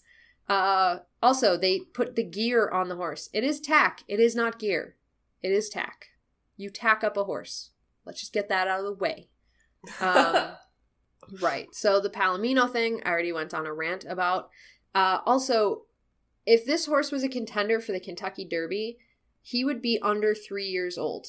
Um, if we want to go through a little bit about how thoroughbreds are aged, no matter when they are born, their birthday is New Year's Eve. It's so if they are born in July of two thousand eighteen, on December or Uh, January first of two thousand nineteen, they are one years old, according to the jockey club. Interesting. Yeah. They, it, so you always want to, that's why a lot of horses, thoroughbreds anyway, skew earlier in the season. You want them to be bigger as much as they can be. So you will even have thoroughbreds being born like January, February. You can't have any horses older than that because it, it has to be like kind of an unproven talent kind of a horse. So you can't enter a seven-year-old into the Derby. It's just not allowed. So as a three-year-old stallion, he would not be ready to go hoof to hoof with another stallion. Uh, at this age in the wild, he would be a loner. He'd be part of a stallion band, which is literally young stallions once they are kicked out, once they're too old to be in the group and they start challenging the, the stallion that's the leader of the band, they kick them out. And stallions will form their own like three and four stallion herds and wander around and keep each other safe until they can go and contest for their own mares. So this horse would not be like this raging maniac right now. He'd be an idiot because he's a baby and he's going to spook at things and be silly and do stupid things, but he's not going to just be this rage-induced stallion. Like, it's just not going to work. um, Cassie... Maybe they doped him and he's got more testosterone. Yeah, well, they would get in trouble for that. They they do a ton of testing at racetracks and they do random like blood tests and things like that. So they would totally pick that up. There's a they go through a lot at racetracks, especially like once it gets towards like, oh, if this is a contender for the Derby, if they get the wrong supplement, sometimes that can make them test for a drug and they can be totally eliminated and fined and all sorts of things. Like, they have to be very careful with these horses. And he would also just be a baby. Like, they're babies that are running. He's It's three years old, right? So he's really two and a half tops. Like, is he full grown physically, though? Um, it it takes about seven years for them to fully grow and come into their own and for all of their bones to fuse. So size-wise, like height, very close to full grown, if not full grown. I mean, usually they grow a couple more inches, but like nothing huge, right? He's going to be close mm-hmm. to it, but he's not going to be totally physically sound. That's why people have um, such big problems with like the thoroughbred racing is because they are babies and their bones aren't fully fused and formed yet. So it puts a lot of stress on their bodies and it causes breakdowns at the track. That's why you see all of these um, crazy accidents there. And it's also a lot mentally for a three-year-old to deal with. So if you get a bad trainer or a horse that's just unprepared for it, it they can get crazy just because it's so much for them. Like, it's just, it's a lot to deal with. Like, they're a prey animal. They're being shoved into a tiny box with a bunch of other horses that they don't know. There's people, there's music, there's trumpets, there's waving banners, there's smells that are food smells. And like, you know, it's it's just crazy. Like, it's a lot. And then they're asked to run far. It's like toddlers and tiaras, but with horses. Yes. Yeah. But also then if you made the toddlers and tiaras do like a really, really intense physical thing that pushed them to their limits. Oh, no. Yeah. Like it's it's a lot. Um, and it can lead to some pretty horrific things. Uh, and then there's also conscientious trainers that have the, you know, their horse's best interest in mind. It just, it depends on what you do. And then there's, of course, like people that are like, we should never race them at all. This is just inhumane from mm-hmm. start to finish. Like it just... It depends, right? Yeah. It's wherever you fall on that scale of how you feel about it. But they are not fully fused and ready to go at that age. But they still race them there because people have been doing it for hundreds of years. Um. Oh, and then my last point here is Cassie also mentions, just speaking of this, that horses have evolved to run for millions of years. Well, thoroughbreds have the breed has only been around for hundreds of years, and it is a very specific breeding that has led to these horses being able to do physically what they do. People have been breeding horses for specific things for a long time. Obviously, like, you know, there's mine ponies versus the large plow horses versus, mm-hmm. you know, and quarter horses and thoroughbreds fall under the same umbrella of they were bred artificially by people to do this thing. Like dogs. Mm-hmm. Exactly. So that is Horse Corner with Alex. Woohoo! Yeah. I had a lot to say about this. All right. Shall we get back to Animorphs now? We shall. Okay. So Cassie is Minneapolis Max, the theoretically Palomino racehorse. I contest that. So Tobias is checking in and finding out where everybody is, like, in the crowd to see, like, where they are. And uh, Cassie checks in and Tobias is like, oh, you're in Morph, obviously. Where are you? And she's like, I am a horse, and I'm being loaded into a start box right now. Um... And so that's concerning. And Marco appears out of the crowd, and I don't know why, but he, like, loses his entire fucking mind, Mister Security, and starts screaming at a horse, should I bet on you? Are you gonna win? Like, which I guess at the end of the day wouldn't be that different from some other shit people are doing at the racetrack, but whatever. Um, you better fucking win, you fucking you loser. Win! Yeah, and Cassie says something like, very, very funny, Marco. Uh, so then the jockey tries to move her into the gate, and she says she doesn't have the lifetime of training that Max has, which is overselling it slightly, considering Max is, like, three tops. But um, as a rider, she should really be able to figure out what he wanted when he kicked her towards a start gate. But yeah, so some guy's, like, trash-talking the horse a little bit, like, oh, he's always difficult to load into the gate. And Cassie's like, oh, fuck you, watch me step into the gate. So she does, and then she, when they close it on her, she realizes how small this box is, and she panics and starts, like, just freaking out, trying to rear. And uh, her jockey's like, hey, hey, hey, chill out, chill out. And she's like, don't you tell me to chill out. And then she's like, oh, shit, I talked to the jockey. Whoa. Um, and then, Bad. yeah, and she doesn't really have time to consider the ramifications of this, though, because the gates slam open and she bolts out of there. And the jockey is trying to, like, hold her back, which is a legitimate thing. Like, you don't want horses to run flat out from the very beginning, for the most part. There's exceptions, and this is all has to do with training and how your horse runs and all sorts of shit. But um, they, they hold them back so they don't expend all their energy before they get to the last part of the run. So um, she tells the jockey to stop holding her back. And to his credit, he's just like, all right, talking horse, whatever you want. And uh, she starts, you know, running and running and running. She's in the lead. And finally, at the, the very end of the gate, the last few furlongs, just to use a technical term, another horse is coming up on her. And uh, she's suddenly, like, she's exhausted and she has to duke it out with this other horse running. But she's like, I know where the finish line is. I can use my human intelligence. So she pours all of her strength into it and wins by a head, which is actually a pretty good lead, like, in a mm-hmm. race. Like, that's pretty decent. So she's pretty happy with herself. She's like, this is, like, the first athletic thing I've won in, like, ever. And even though I was a horse, I'm still proud of it. Mm-hmm. So, yeah, she's happy with that. I was slightly concerned here with the timeline of tacking up to going to the warm-up ring to exercising up and down the track to loading to the race to the winner's circle. Yeah. But um, I'm not totally sure. I was sure. just wondering that. Yeah, I'm I'm not totally sure what that timeline is. And I have, like, been astounded before. I was texting uh, my friend who's a jockey once, and she's like, okay, bye-bye, I gotta go race. I'm like, okay. And, like, literally three minutes later, she's like, I won, that was great. And I was like, wait, you're fucking back already? Like, really? So I've been surprised before by that timeline, so I'm going to forgive it here. I just wanted to give that explanation of why I'm not bitching about that particular aspect. It's crazy. Horse racing is crazy, guys.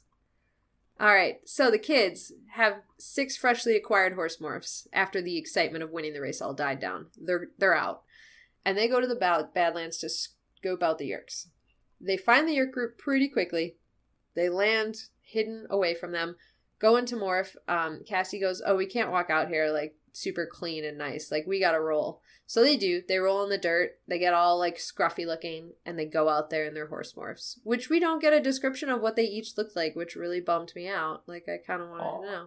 I mean, if we go by actual rules and they're all thoroughbreds, then they're probably all, you know, chestnuts tall bay, and tall, and, bay yeah. tall bay, tall bay, tall bay. Maybe with a variation of, like, blazes and spots, but, yeah, you know.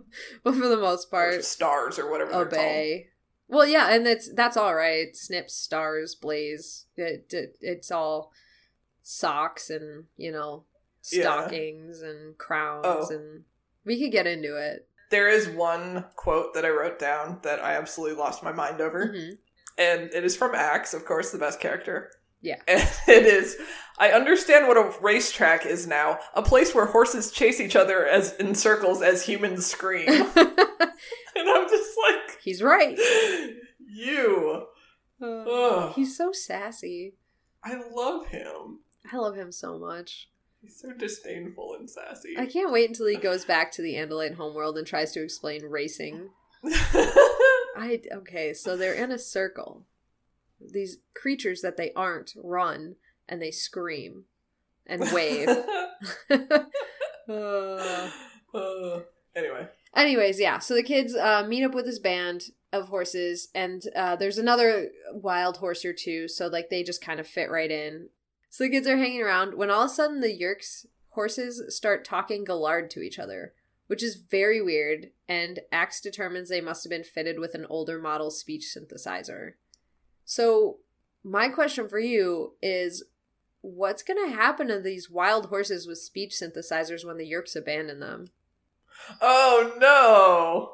Mister Oh, Ed. No.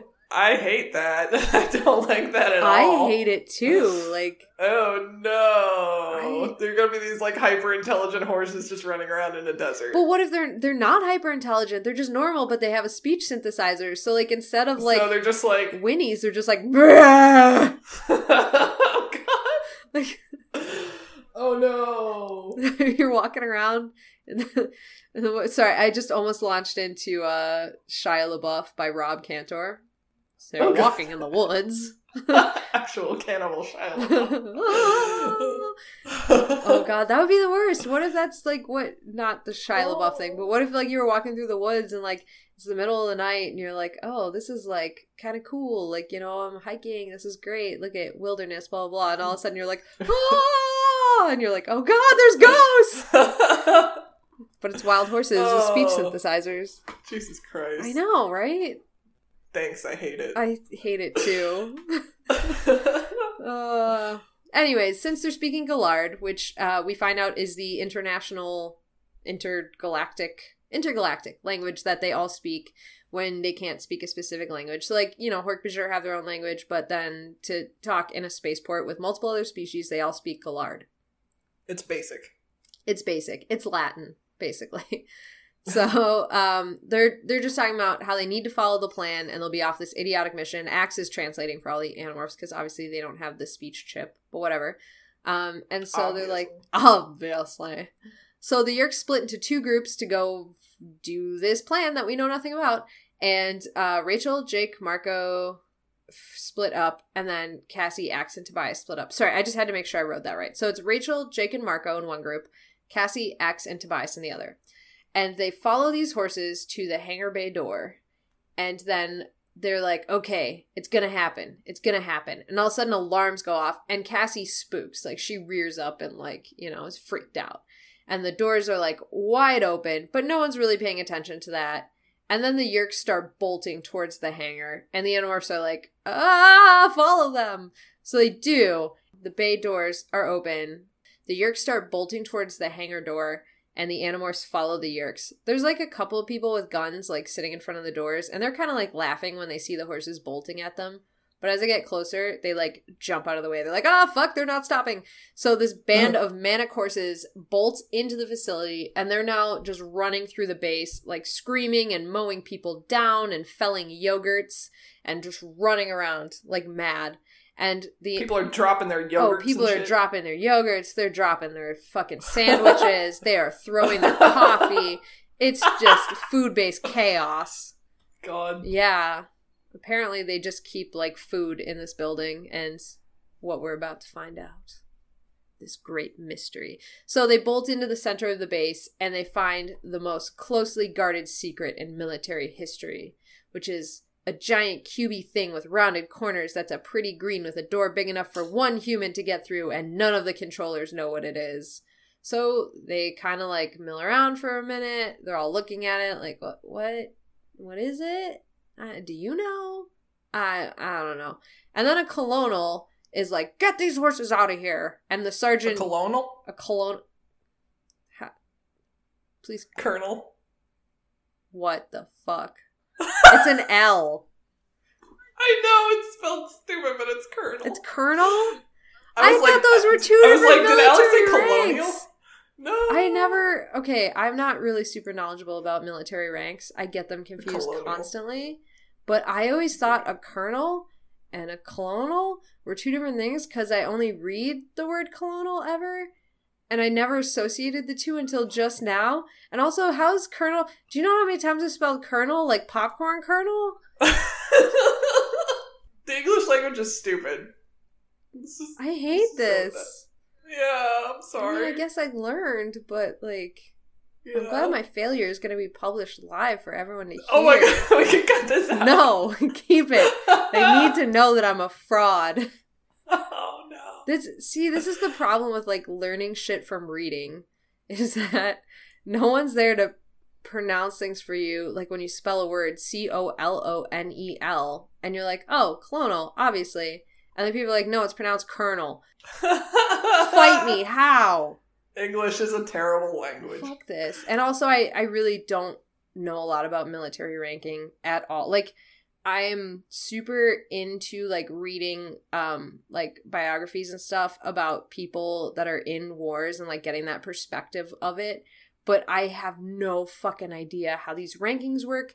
I, like, I vaguely know about, like, different military factions having issues with each other, like, how everybody kind of is like, oh, you're in the Marines? Oh, I'm in, like, the, the Navy. Yeah. I'm cooler. Like, you know, I, yeah. I vaguely know that shit.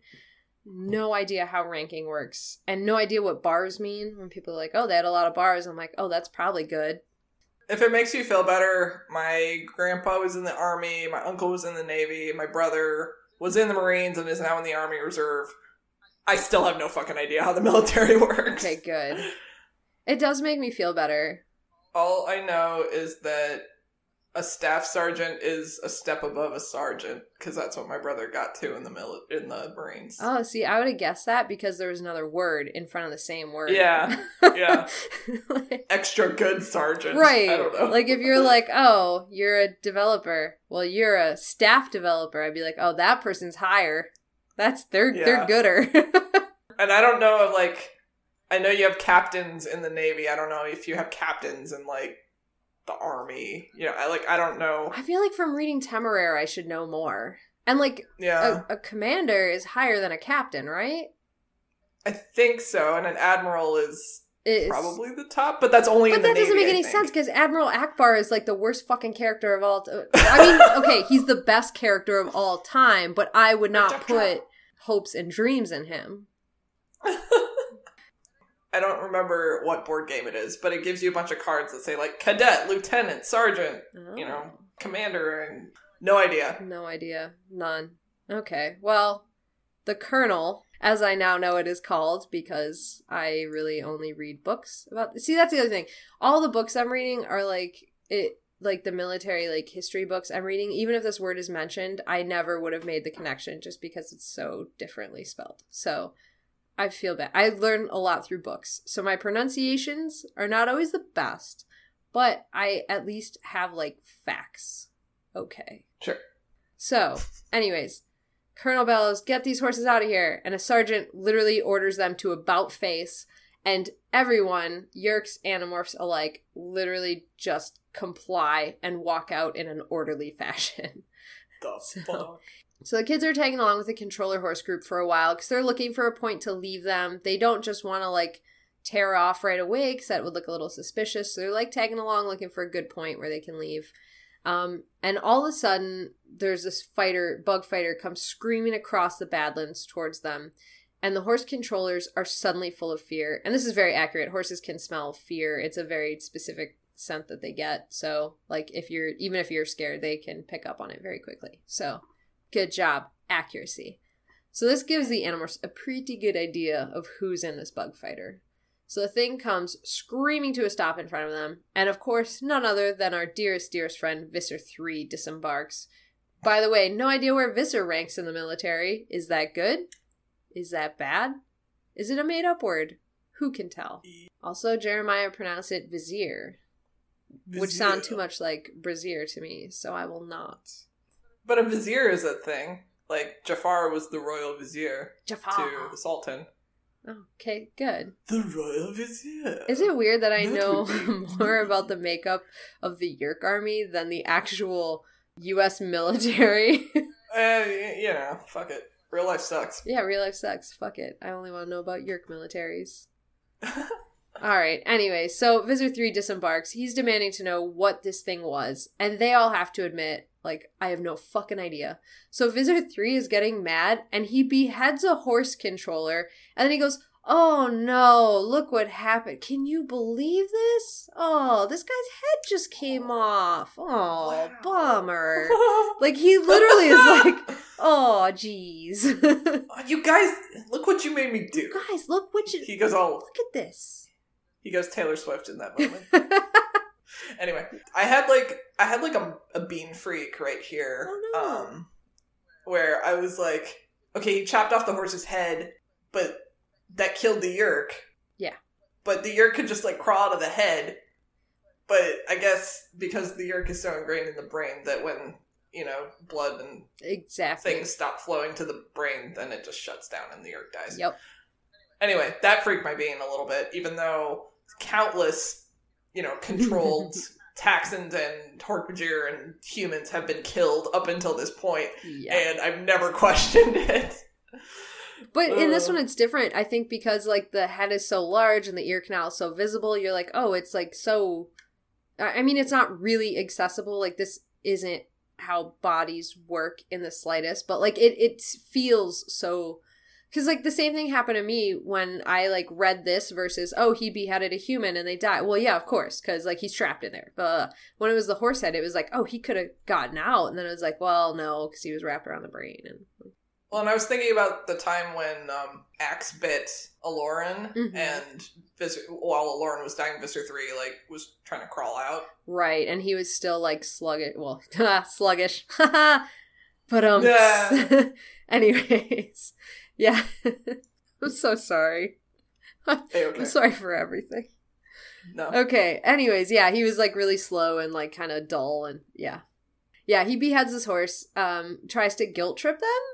Question mark for him beheading the horse. Yeah. Yeah. It's their fault, clearly. It's their fault. So uh, then he notices that there's extra horses tagging along the controllers, and the controllers are like, no, no, no, this is very good. They provide camouflage. This is how they behave naturally. But Visser Three is like, kill them all. And then Cassie's like, I know how to solve this. And she starts pooping in front of Visser Three. And I wrote, for the first time? But yeah.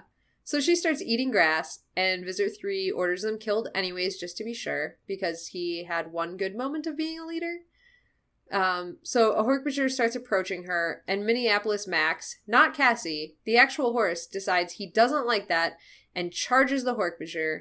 Cassie rears and starts pawing, and she knocks the Draken Beam out of the Hork-Bajir's hand and then lands on it and crunches it, completely accidentally. Like, she states multiple times, this was not like, oh, I have control of my horse body and I can do this epic move. She's like, I was blind and flailing and I just got lucky. Yeah. So I appreciated that that level of detail was added because that added a realism to me. Sure. So uh, this gives the Animorphs time to run, and they all do. And the Hork-Bajir are hot on their trail, like almost matching them, which is really impressive because they would be going about forty-two to forty-five miles an hour, somewhere probably in there. Um, so Hork-Bajir are fucking fast. And uh, yeah.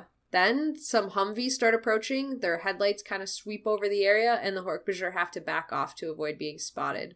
So the Animorphs keep going. They start talking again about how they don't know what it is, and, like, this is crazy. And Ax is like, oh, well, like, I know what it is. And they're like, oh, well, what is it? It's an Andalite toilet. Yay! Yay! The most coast- closely guarded secret in military history is poop. It's a farce. It is a fart, yes. Which is my play on your farce word. Excellent. I loved it. uh, yeah, so that's the mission. And Cassie, she goes home and she was like, well, that mission was pointless. like, uh, and then starts up another one of my favorite fucking scenes in this book that I love ever so dearly. And I'm sure you will too, because it's Cassie's family. Oh, yeah. I know you love them. I love them. So she gets home from this pointless mission, and her parents are both there. And they're like, where have you been? You missed dinner. It is dark outside. And she's like, oh, I, I was with Rachel. And her parents are like, unacceptable. Where have you been? And she's like, oh, well, Jake was there too. And that's when they're like, oh, no, we were afraid of this. We were terribly, terribly afraid of this. I think we need to have a conversation about you and dating, and we would like to recap another Birds and the Bees discussion with you. Like, no. We would like to invite Jake's family over to discuss your relationship. And, like, she is dying. She's like, oh, my God, please don't talk to me about sex. Like, I'm not. No, please stop. And so she's like, I, I'm going to go get dinner. I have to leave. Blah, blah. So she, she does manage to weasel her way out of there and starts to make herself a sandwich in the kitchen. And then she's like, I I have to go listen into what they're saying. Like, this this feels weird. So she sneaks back there and starts listening in. And her parents are both like, oh, man. She like, w- what can we do? Like, we can't give her more chores. She already does so much. And, like, we can't ground her to her room because, like, she's she works so hard. And she's such a, like, she's a good kid. Like, like the only way to punish her is to embarrass the shit out of her. So they start, like, plotting together more ways to embarrass her the next time she fucks up. Oh, my God. And they're, like, one of them is, like, oh, we're going to go sit her down with a priest to talk about her relationship with Jake and how she can't oh, have, no. like, extramarital relations with Jake. Oh, my God. I know. And they're just, like, cackling the whole they time. They love it so much. Oh, my God. Right? Like, I mean, it's genius. Like, this is great parenting. Yeah. But, yeah, so good. Anyways, yeah, her parents are like, that's that's how we're going to embarrass her. So, um, anyways, she gets her sandwich from the kitchen that she made. She goes up to her bed, eats her sandwich, and goes to sleep. But wakes up a few hours later because suddenly she knows when Visser Three is going to strike next. The Garden's flyer. It was for a military day. And she's like, basically, Visser plan- Visser Three's plan sucks. But he's super impatient, so he's going to, like, take this opportunity to attack, even though it's a terrible idea. So they're like, okay, we're going to the Gardens the next day. They get there, and the park is already filled, even though they planned on being there before anyone, like, was there. And they're like, what the fuck is happening? Why is everybody here already? This is crazy. And this all happened because Cassie can't read military time. She's like, it said nineteen hundred hours, which she thought meant eight p.m., it does not. So um, they're like, great, now we're an hour behind, and this sucks, and it's terrible. So they fly in, demorph. They're like, we're already here. Let's just fucking try something. And they determine there's probably two rides that are the most likely to grab people. The Log Flume Ride and the House of Horrors. So Jake, Marco, and Cassie are like, we're going to go do the Log Flume Ride. Rachel, Tobias, and Ax are going to go do the House of Horrors. And Marco is, like, he's pumped that he pulled the log flume duty. Like, he is ready to fucking flume. He is so excited. I'm ready to fuck. I'm ready to... Oh, no. Oh. No, he's ready to flume, damn it. Yeah, sorry. It's okay. I understand we just came off of Sex Talk Corner, so yeah. It's going to take a while. So, and Marco also does throw back a little, like, hey, if you ever need to read military time again, just subtract twelve, which, whatever, Marco. To be fair, I didn't know how to read military time for the longest time. I feel like I learned it because of this book. Like, I was specifically... You're like, I will never make this mistake. Yeah, exactly. I was like, oh, I can't, I can't make that mistake. So I, I after this book, I looked into it and figured out how to read military time. Anyways, so Marco's, like, super pumped for this log flume ride. He's just, like, chattering away about how excited he is. And all of a sudden, he hears a, a voice behind him, like, hey, hey, I know that kid. And that's right. Tirelli is back! Tirelli! My favorite guy. So he tries to put them under arrest while they're on the fucking log flume ride. He's like, you kids are under... Fox Mulder, stop him. He's under arrest. Like, he's still calling him Fox Mulder. He still has not gotten the joke. And he's, like, literally trying to put them under arrest. And Marco is egging him on. He's like, no, this guy can't do anything to us. Fuck, it's a public place. So when the log ride goes through the dark tunnel, they all bail off the boat because Marco is basically just getting them into more trouble. And the kids right. jump off the ride. They start getting pulled along by the current. But then Torelli's like, oh, these guys aren't getting away. And he jumps off the ride, too, as an adult. Meanwhile, his date's still in the he log. He abandons his date in the log flume ride. He's like, screw her. I don't give a shit. This is my girlfriend. He's like, he's such, he's so dedicated to his job. Oh, my God. He's just like a one-track mind kind of guy. The perfect military guy. Yep. So, anyways, um, they're bobbing along violently. And Cassie tries multiple times to pull herself out of the ride, but the current is too strong and just keeps pulling her back down.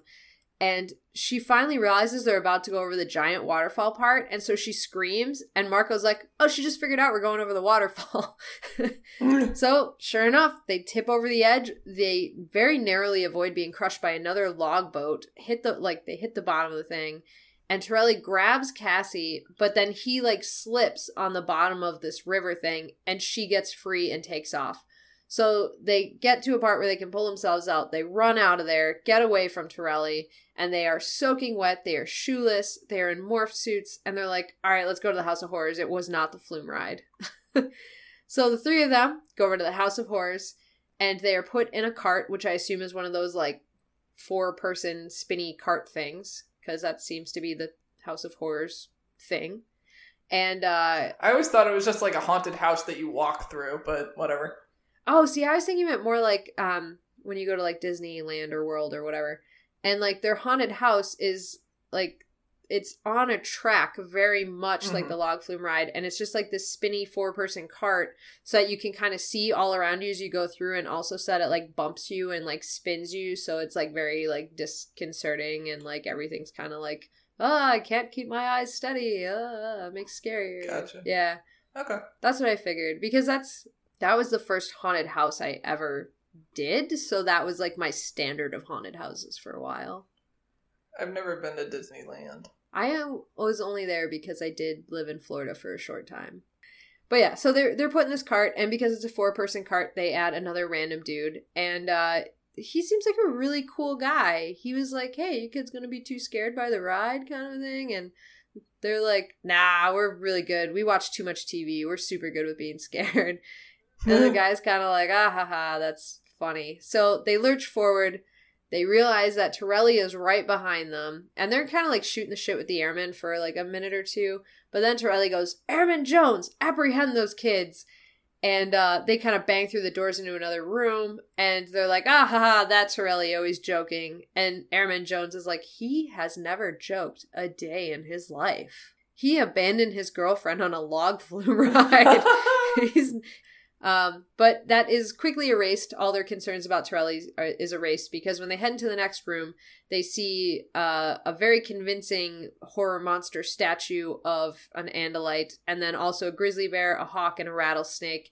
And everyone is standing perfectly still except Rachel, who's breathing heavily, so they can actually see her moving. And Cassie's the one that figures out right away that, like, okay, they're getting caught in the House of Horrors, obviously, because that's where everyone is. And they're going to go for Tirelli to infest him. So they jump off the cart into a dark corner, start morphing. Cassie goes to Wolf at top speed while the others are fighting in the other room. And there's literally, like, carts slamming through the doors every few seconds as they're having a full-on fucking bloodbath battle in the other room. And, like, people are just like, ooh, so realistic. Ah, look at the bear. Like, it's just oh, insane. And you idiots. They expect high quality out of their haunted houses. So Cassie goes bolting into the other room, and Visser Three has just made his escape with Tirelli, and the rest of the Animorphs are trailing her because she's obviously the fastest one. And uh, Visser Three is dragging him, and, like, a couple of people as well. I think he has, like, Hork-Bajir or something, dragging Tirelli out of there, and they go right into the nightly character parade. This is, like, very clearly, like, Disneyland, for sure. But um, there's this nightly character parade going by, and one of the costume performers jumps out at Visser Three, like, haha, and Visser Three beheads it. But what happens is the girl just angrily pops her regular head out of the costume and yells, hey! And, like, Visser Three is like, what creature is this that has a head within a head? Like, oh my God. He freaks the fuck out and, like, slows down to look at this thing like, what the fuck kind of earth creature is this? And do you do you remember that episode of Invader Zim where they go to Bloney's Pizza Hog? Oh, yeah! And, and Zim catches up to them and he's surrounded by all these mascots and they're all fucking terrified. Yes! That's immediately what I thought oh of. Mister Three just having a meltdown over this Daffy Duck. That's awesome. Yeah, he was, he did freak the fuck out. Like, he's so shocked. He actually, like, slows down enough that the Animorphs all catch up to him because he's Jesus. Like, what in the fuck just happened? Which is, like, crazy because he has, like, those wheeled bat separating creatures. Like, it doesn't feel like this should be any weirder than those. But somehow they are. But yeah, so um, Cassie is is chasing him down, and uh, the Hork-Bajir are still dragging Tirelli off there. So she goes off after Tirelli and is, like, sniffing through the crowd. People are apparently, like, trying to call her over. They're petting her as she walks past. Like, they're like, look at the doggy. Oh my God. Right? Well, and I love seeing on the internet, like, occasionally people post up, like, found dog signs, and they're like, yeah, I found this dog, um, I gave it a bath, and it's kind of aggressive, and it's like a fucking coyote. And I'm like, you just brought in a coyote, and you put it on a dog bed in your garage. What are you doing? oh, oh, completely off topic. Yes. Um, the fucking military group that came to the gardens introduced themselves as Gondor Industries. Oh, fuck, I totally forgot about that. And I was like, Lord of the Rings! Lord of the Rings! There's so many Lord of the Rings references as well. I love these books. Anyway, people are petting Cassie the wolf right, dog. Right, people are petting Cassie the wolf dog, and she is hot on the trail of the Hork-Bajir. So she sees them in front of her. The Hork-Bajir is facing away, dragging Tirelli, and so she runs and launches and kind of, like, bites the back of the Hork-Bajir, which causes the Hork-Bajir to lose his grip on Tirelli. Tirelli runs for it. So Cassie and the Hork-Bajir are sizing each other up, but then Visser Three comes, like, clattering past this Hork-Bajir, and the Hork-Bajir kind of, like, looks and is like, all right, I gotta go. So they run over to, like, the Hork-Bajir runs after him. They go to a bug fighter that they just blatantly parked on top of Alien Mountain. That's brilliant. It's it's fucking genius. This is the smartest thing Visser Three has ever done. Like... It's great. So they get into this alien ship. They take off into the night. And as they leave, Cassie's hearing this conversation where this kid's like, that isn't what alien ships look like at all. And his grandpa, who's like, I know. I was abducted by aliens once, and that is not what they look like. So God. it's it's amazing. One more note that I loved was during the battle, Um, Marco is in Gorilla Morph, and Ax is still in Rattlesnake Morph. And I just picture Marco just, like, whipping Ax around. Yes. And, like, at, and when he's stretched out, he just, like, bites a Hork-Bajir, and Marco, like, whips him back. And that is just an amazing visual to me. Yeah, and that's... Didn't they say in the House of Horrors, too, that he was wrapped around Rachel's paw, and she was, like, punching with him as a rattlesnake? God! Oh, that's so epic. So good. It's so good. That's a great morph. It really is. Anyway, so yeah, the aliens take off. Everybody's like, they don't, that's not what alien ships look like. Um, and then we cut to the next day. The next day, they're all watching the news together, as they so often do the day after a mission. And um, there's just all these reports of, like, these pranksters trashed the House of Horrors. And Tirelli was kind of interviewed, but really it was just him manically yelling about how he's trying to find three kids' names: Fox Mulder, Dana Scully, and Cindy Crawford. And they're like, have you been drinking? And he's like, no, no, I've never been drinking a day in my life. Ah, like, kind of, like, arguing with them. And they're like, so what are you doing here? Like, the, the thing said that this was a party for Gondor Industries. And he's like, I take back all my comments, and walks off. Like, he just gives the fuck up. Um... And then the kids debate whether or not they should tell everyone at Zone ninety-one they're guarding an alien toilet. And they're like, no, everybody needs like a side gig. And then Rachel starts talking to Cassie about how her jeans are still so short and how she really thinks that these need to be, like, fixed, and she needs to take her shopping. And they're like, isn't this how this whole thing started? And then Marco's like, okay, but what I'm saying is we have to be racehorses again, and, like, we have to win the races and bet on ourselves. And then Cassie just dumps a bucket of water on Marco's head, and they all leave. And that is the end of this book. This was an amazing book. Right? I, it was such a fucking mess. Like, every situation they got themselves in, they were just like, oh, well, this thing. And, oh, man, I, it was just so entertaining. They didn't, like, there's no victory here. Nothing I was know. accomplished. Nothing was accomplished, except they got some horse morphs. Which, yeah, but, like, they could have gotten at any point. Like, that's that's not like, oh, we had this opportunity to get this morph. What a cool exotic thing to add here. It's like, great, we have a bunch of fucking thoroughbreds, the most common horse in North America. Great. There's not thousands of these shipped around every year. It's just crazy. I, I love this book so much. And this was my introduction to Animorphs, so this was like, this is what that's hooked a good book. me. Better than fucking me in book three. Yeah, that was not a good book to get hooked into. Oh, God. That was a book of despair. Yeah, that was sad as fuck. This is a book of joy and stupidity. I love this book so much. I actually, I got this one signed by Catherine when I met her. Yay! So it was That's like, awesome. I, I never explained it to her either. I think she was a little thrown off when I handed this particular book to her. Like, really? And then I had to check afterwards. I was like, oh, fuck, I hope that, like, wasn't a ghostwritten one. But it's not. That's not till a little later. Because for a second, I'm like, maybe she thinks I'm, like, an asshole because I'm asking her to sign something that, like, she didn't even really write. But then I was like, no, it was probably just because it was this particular book. Which I did not, ex- I didn't, like, hand it to her and be like, this was the first book I ever read. I was just like, here's some books. It was, it's just such a fun book to get into. I feel like I didn't even ask you questions because I just wanted so badly to talk about this book that got me into this whole crazy mess. So I have some like kind of oh they made an E R reference earlier on. Did they? Which I appreciated. I missed yeah, it. Yeah, the Noah Wiley thing. Uh, Rachel mentioned it to Cassie when they went to um, Crazy Ira's. Oh no, Crazy Helen. Did you say Crazy uh, Ira? Crazy Ira the douche. That's what I was thinking. I'm like, are you making a Parks and Rec reference? I, I am. Um, it's a reference within a reference. Um, uh, I think I only had one question, and that is, do they ever... They talk about um, morphing and, like, how much time they have to morph. And, like, I had a general question of, like, do they ever increase the speed in which they morph? I know they, they always mention, like, oh, we morphed as fast as we could, but that doesn't really give me, like, a measurement.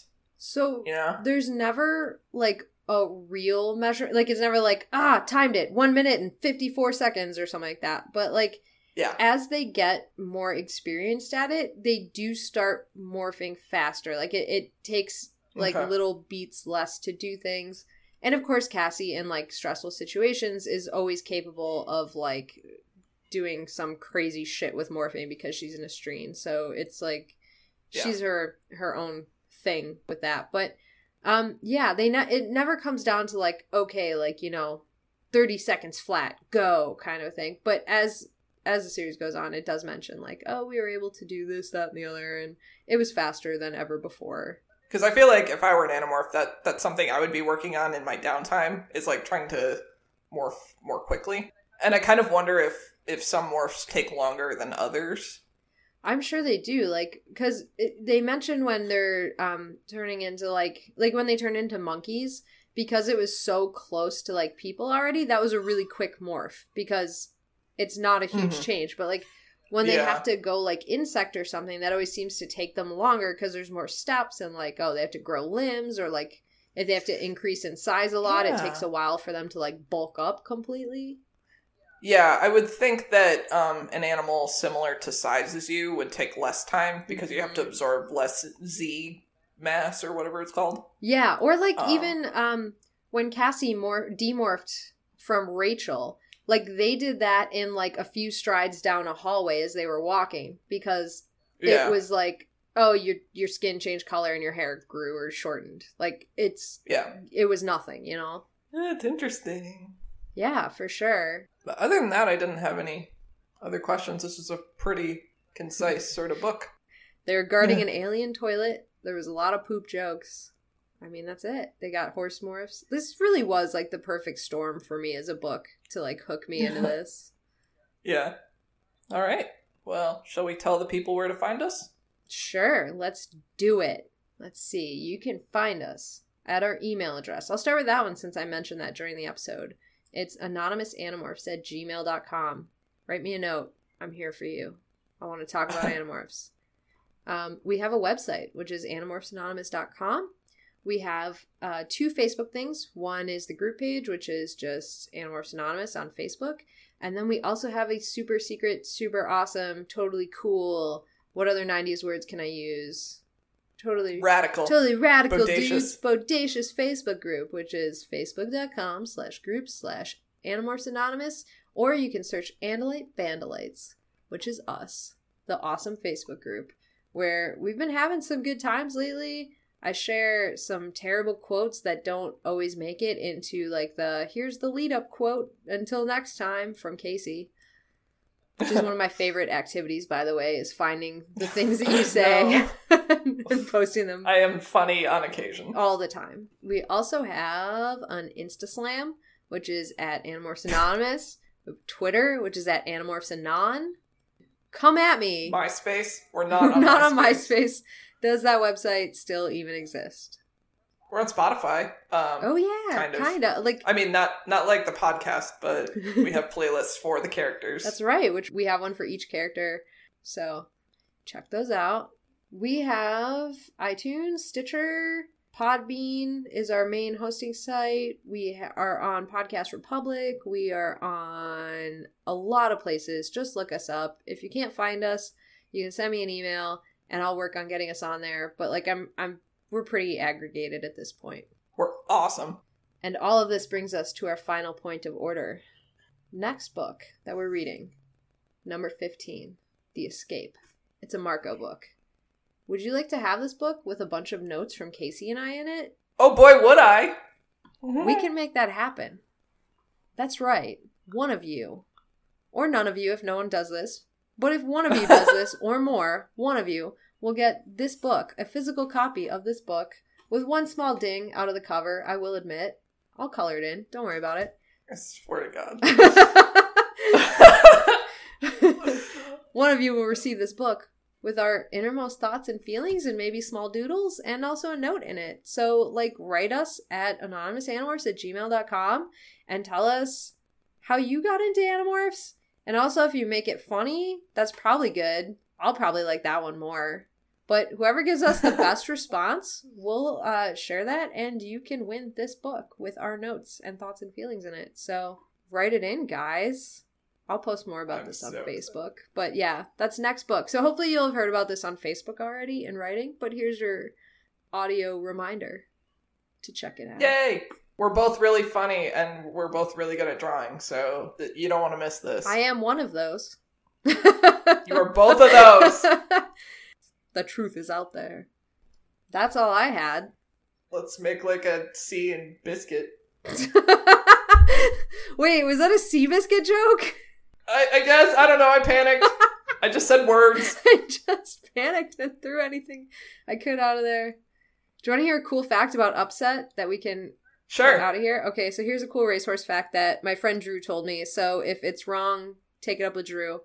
So anyways, the reason um, it's called an upset in sports when somebody um, wins when they weren't supposed to, like when the underdog wins, is because of a race between War Admiral. War Admiral, I want to say. I know who that is, actually. Yeah. I don't I don't racehorse, but it's a very famous I've line. I've heard of that name. But basically, yeah. the, that horse that I'm referring to had never, ever lost a race ever in his entire career.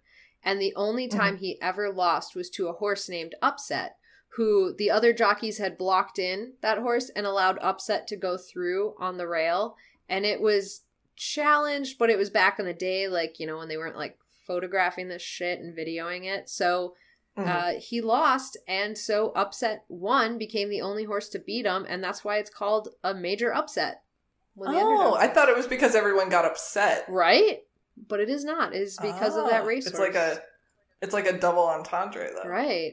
And then uh, Upset's jockey years later admitted what happened and said it was one of his biggest regrets that he did that. Oh, yeah, So that's where the term upset comes from. All right, well... Uh, See... No. Wait. I don't know. What? Are you ready? I'm ready to take us out. You ready? Yeah. Yeah. Hi-ho, Silva. Away! Away! Perfect. Bye! Bye!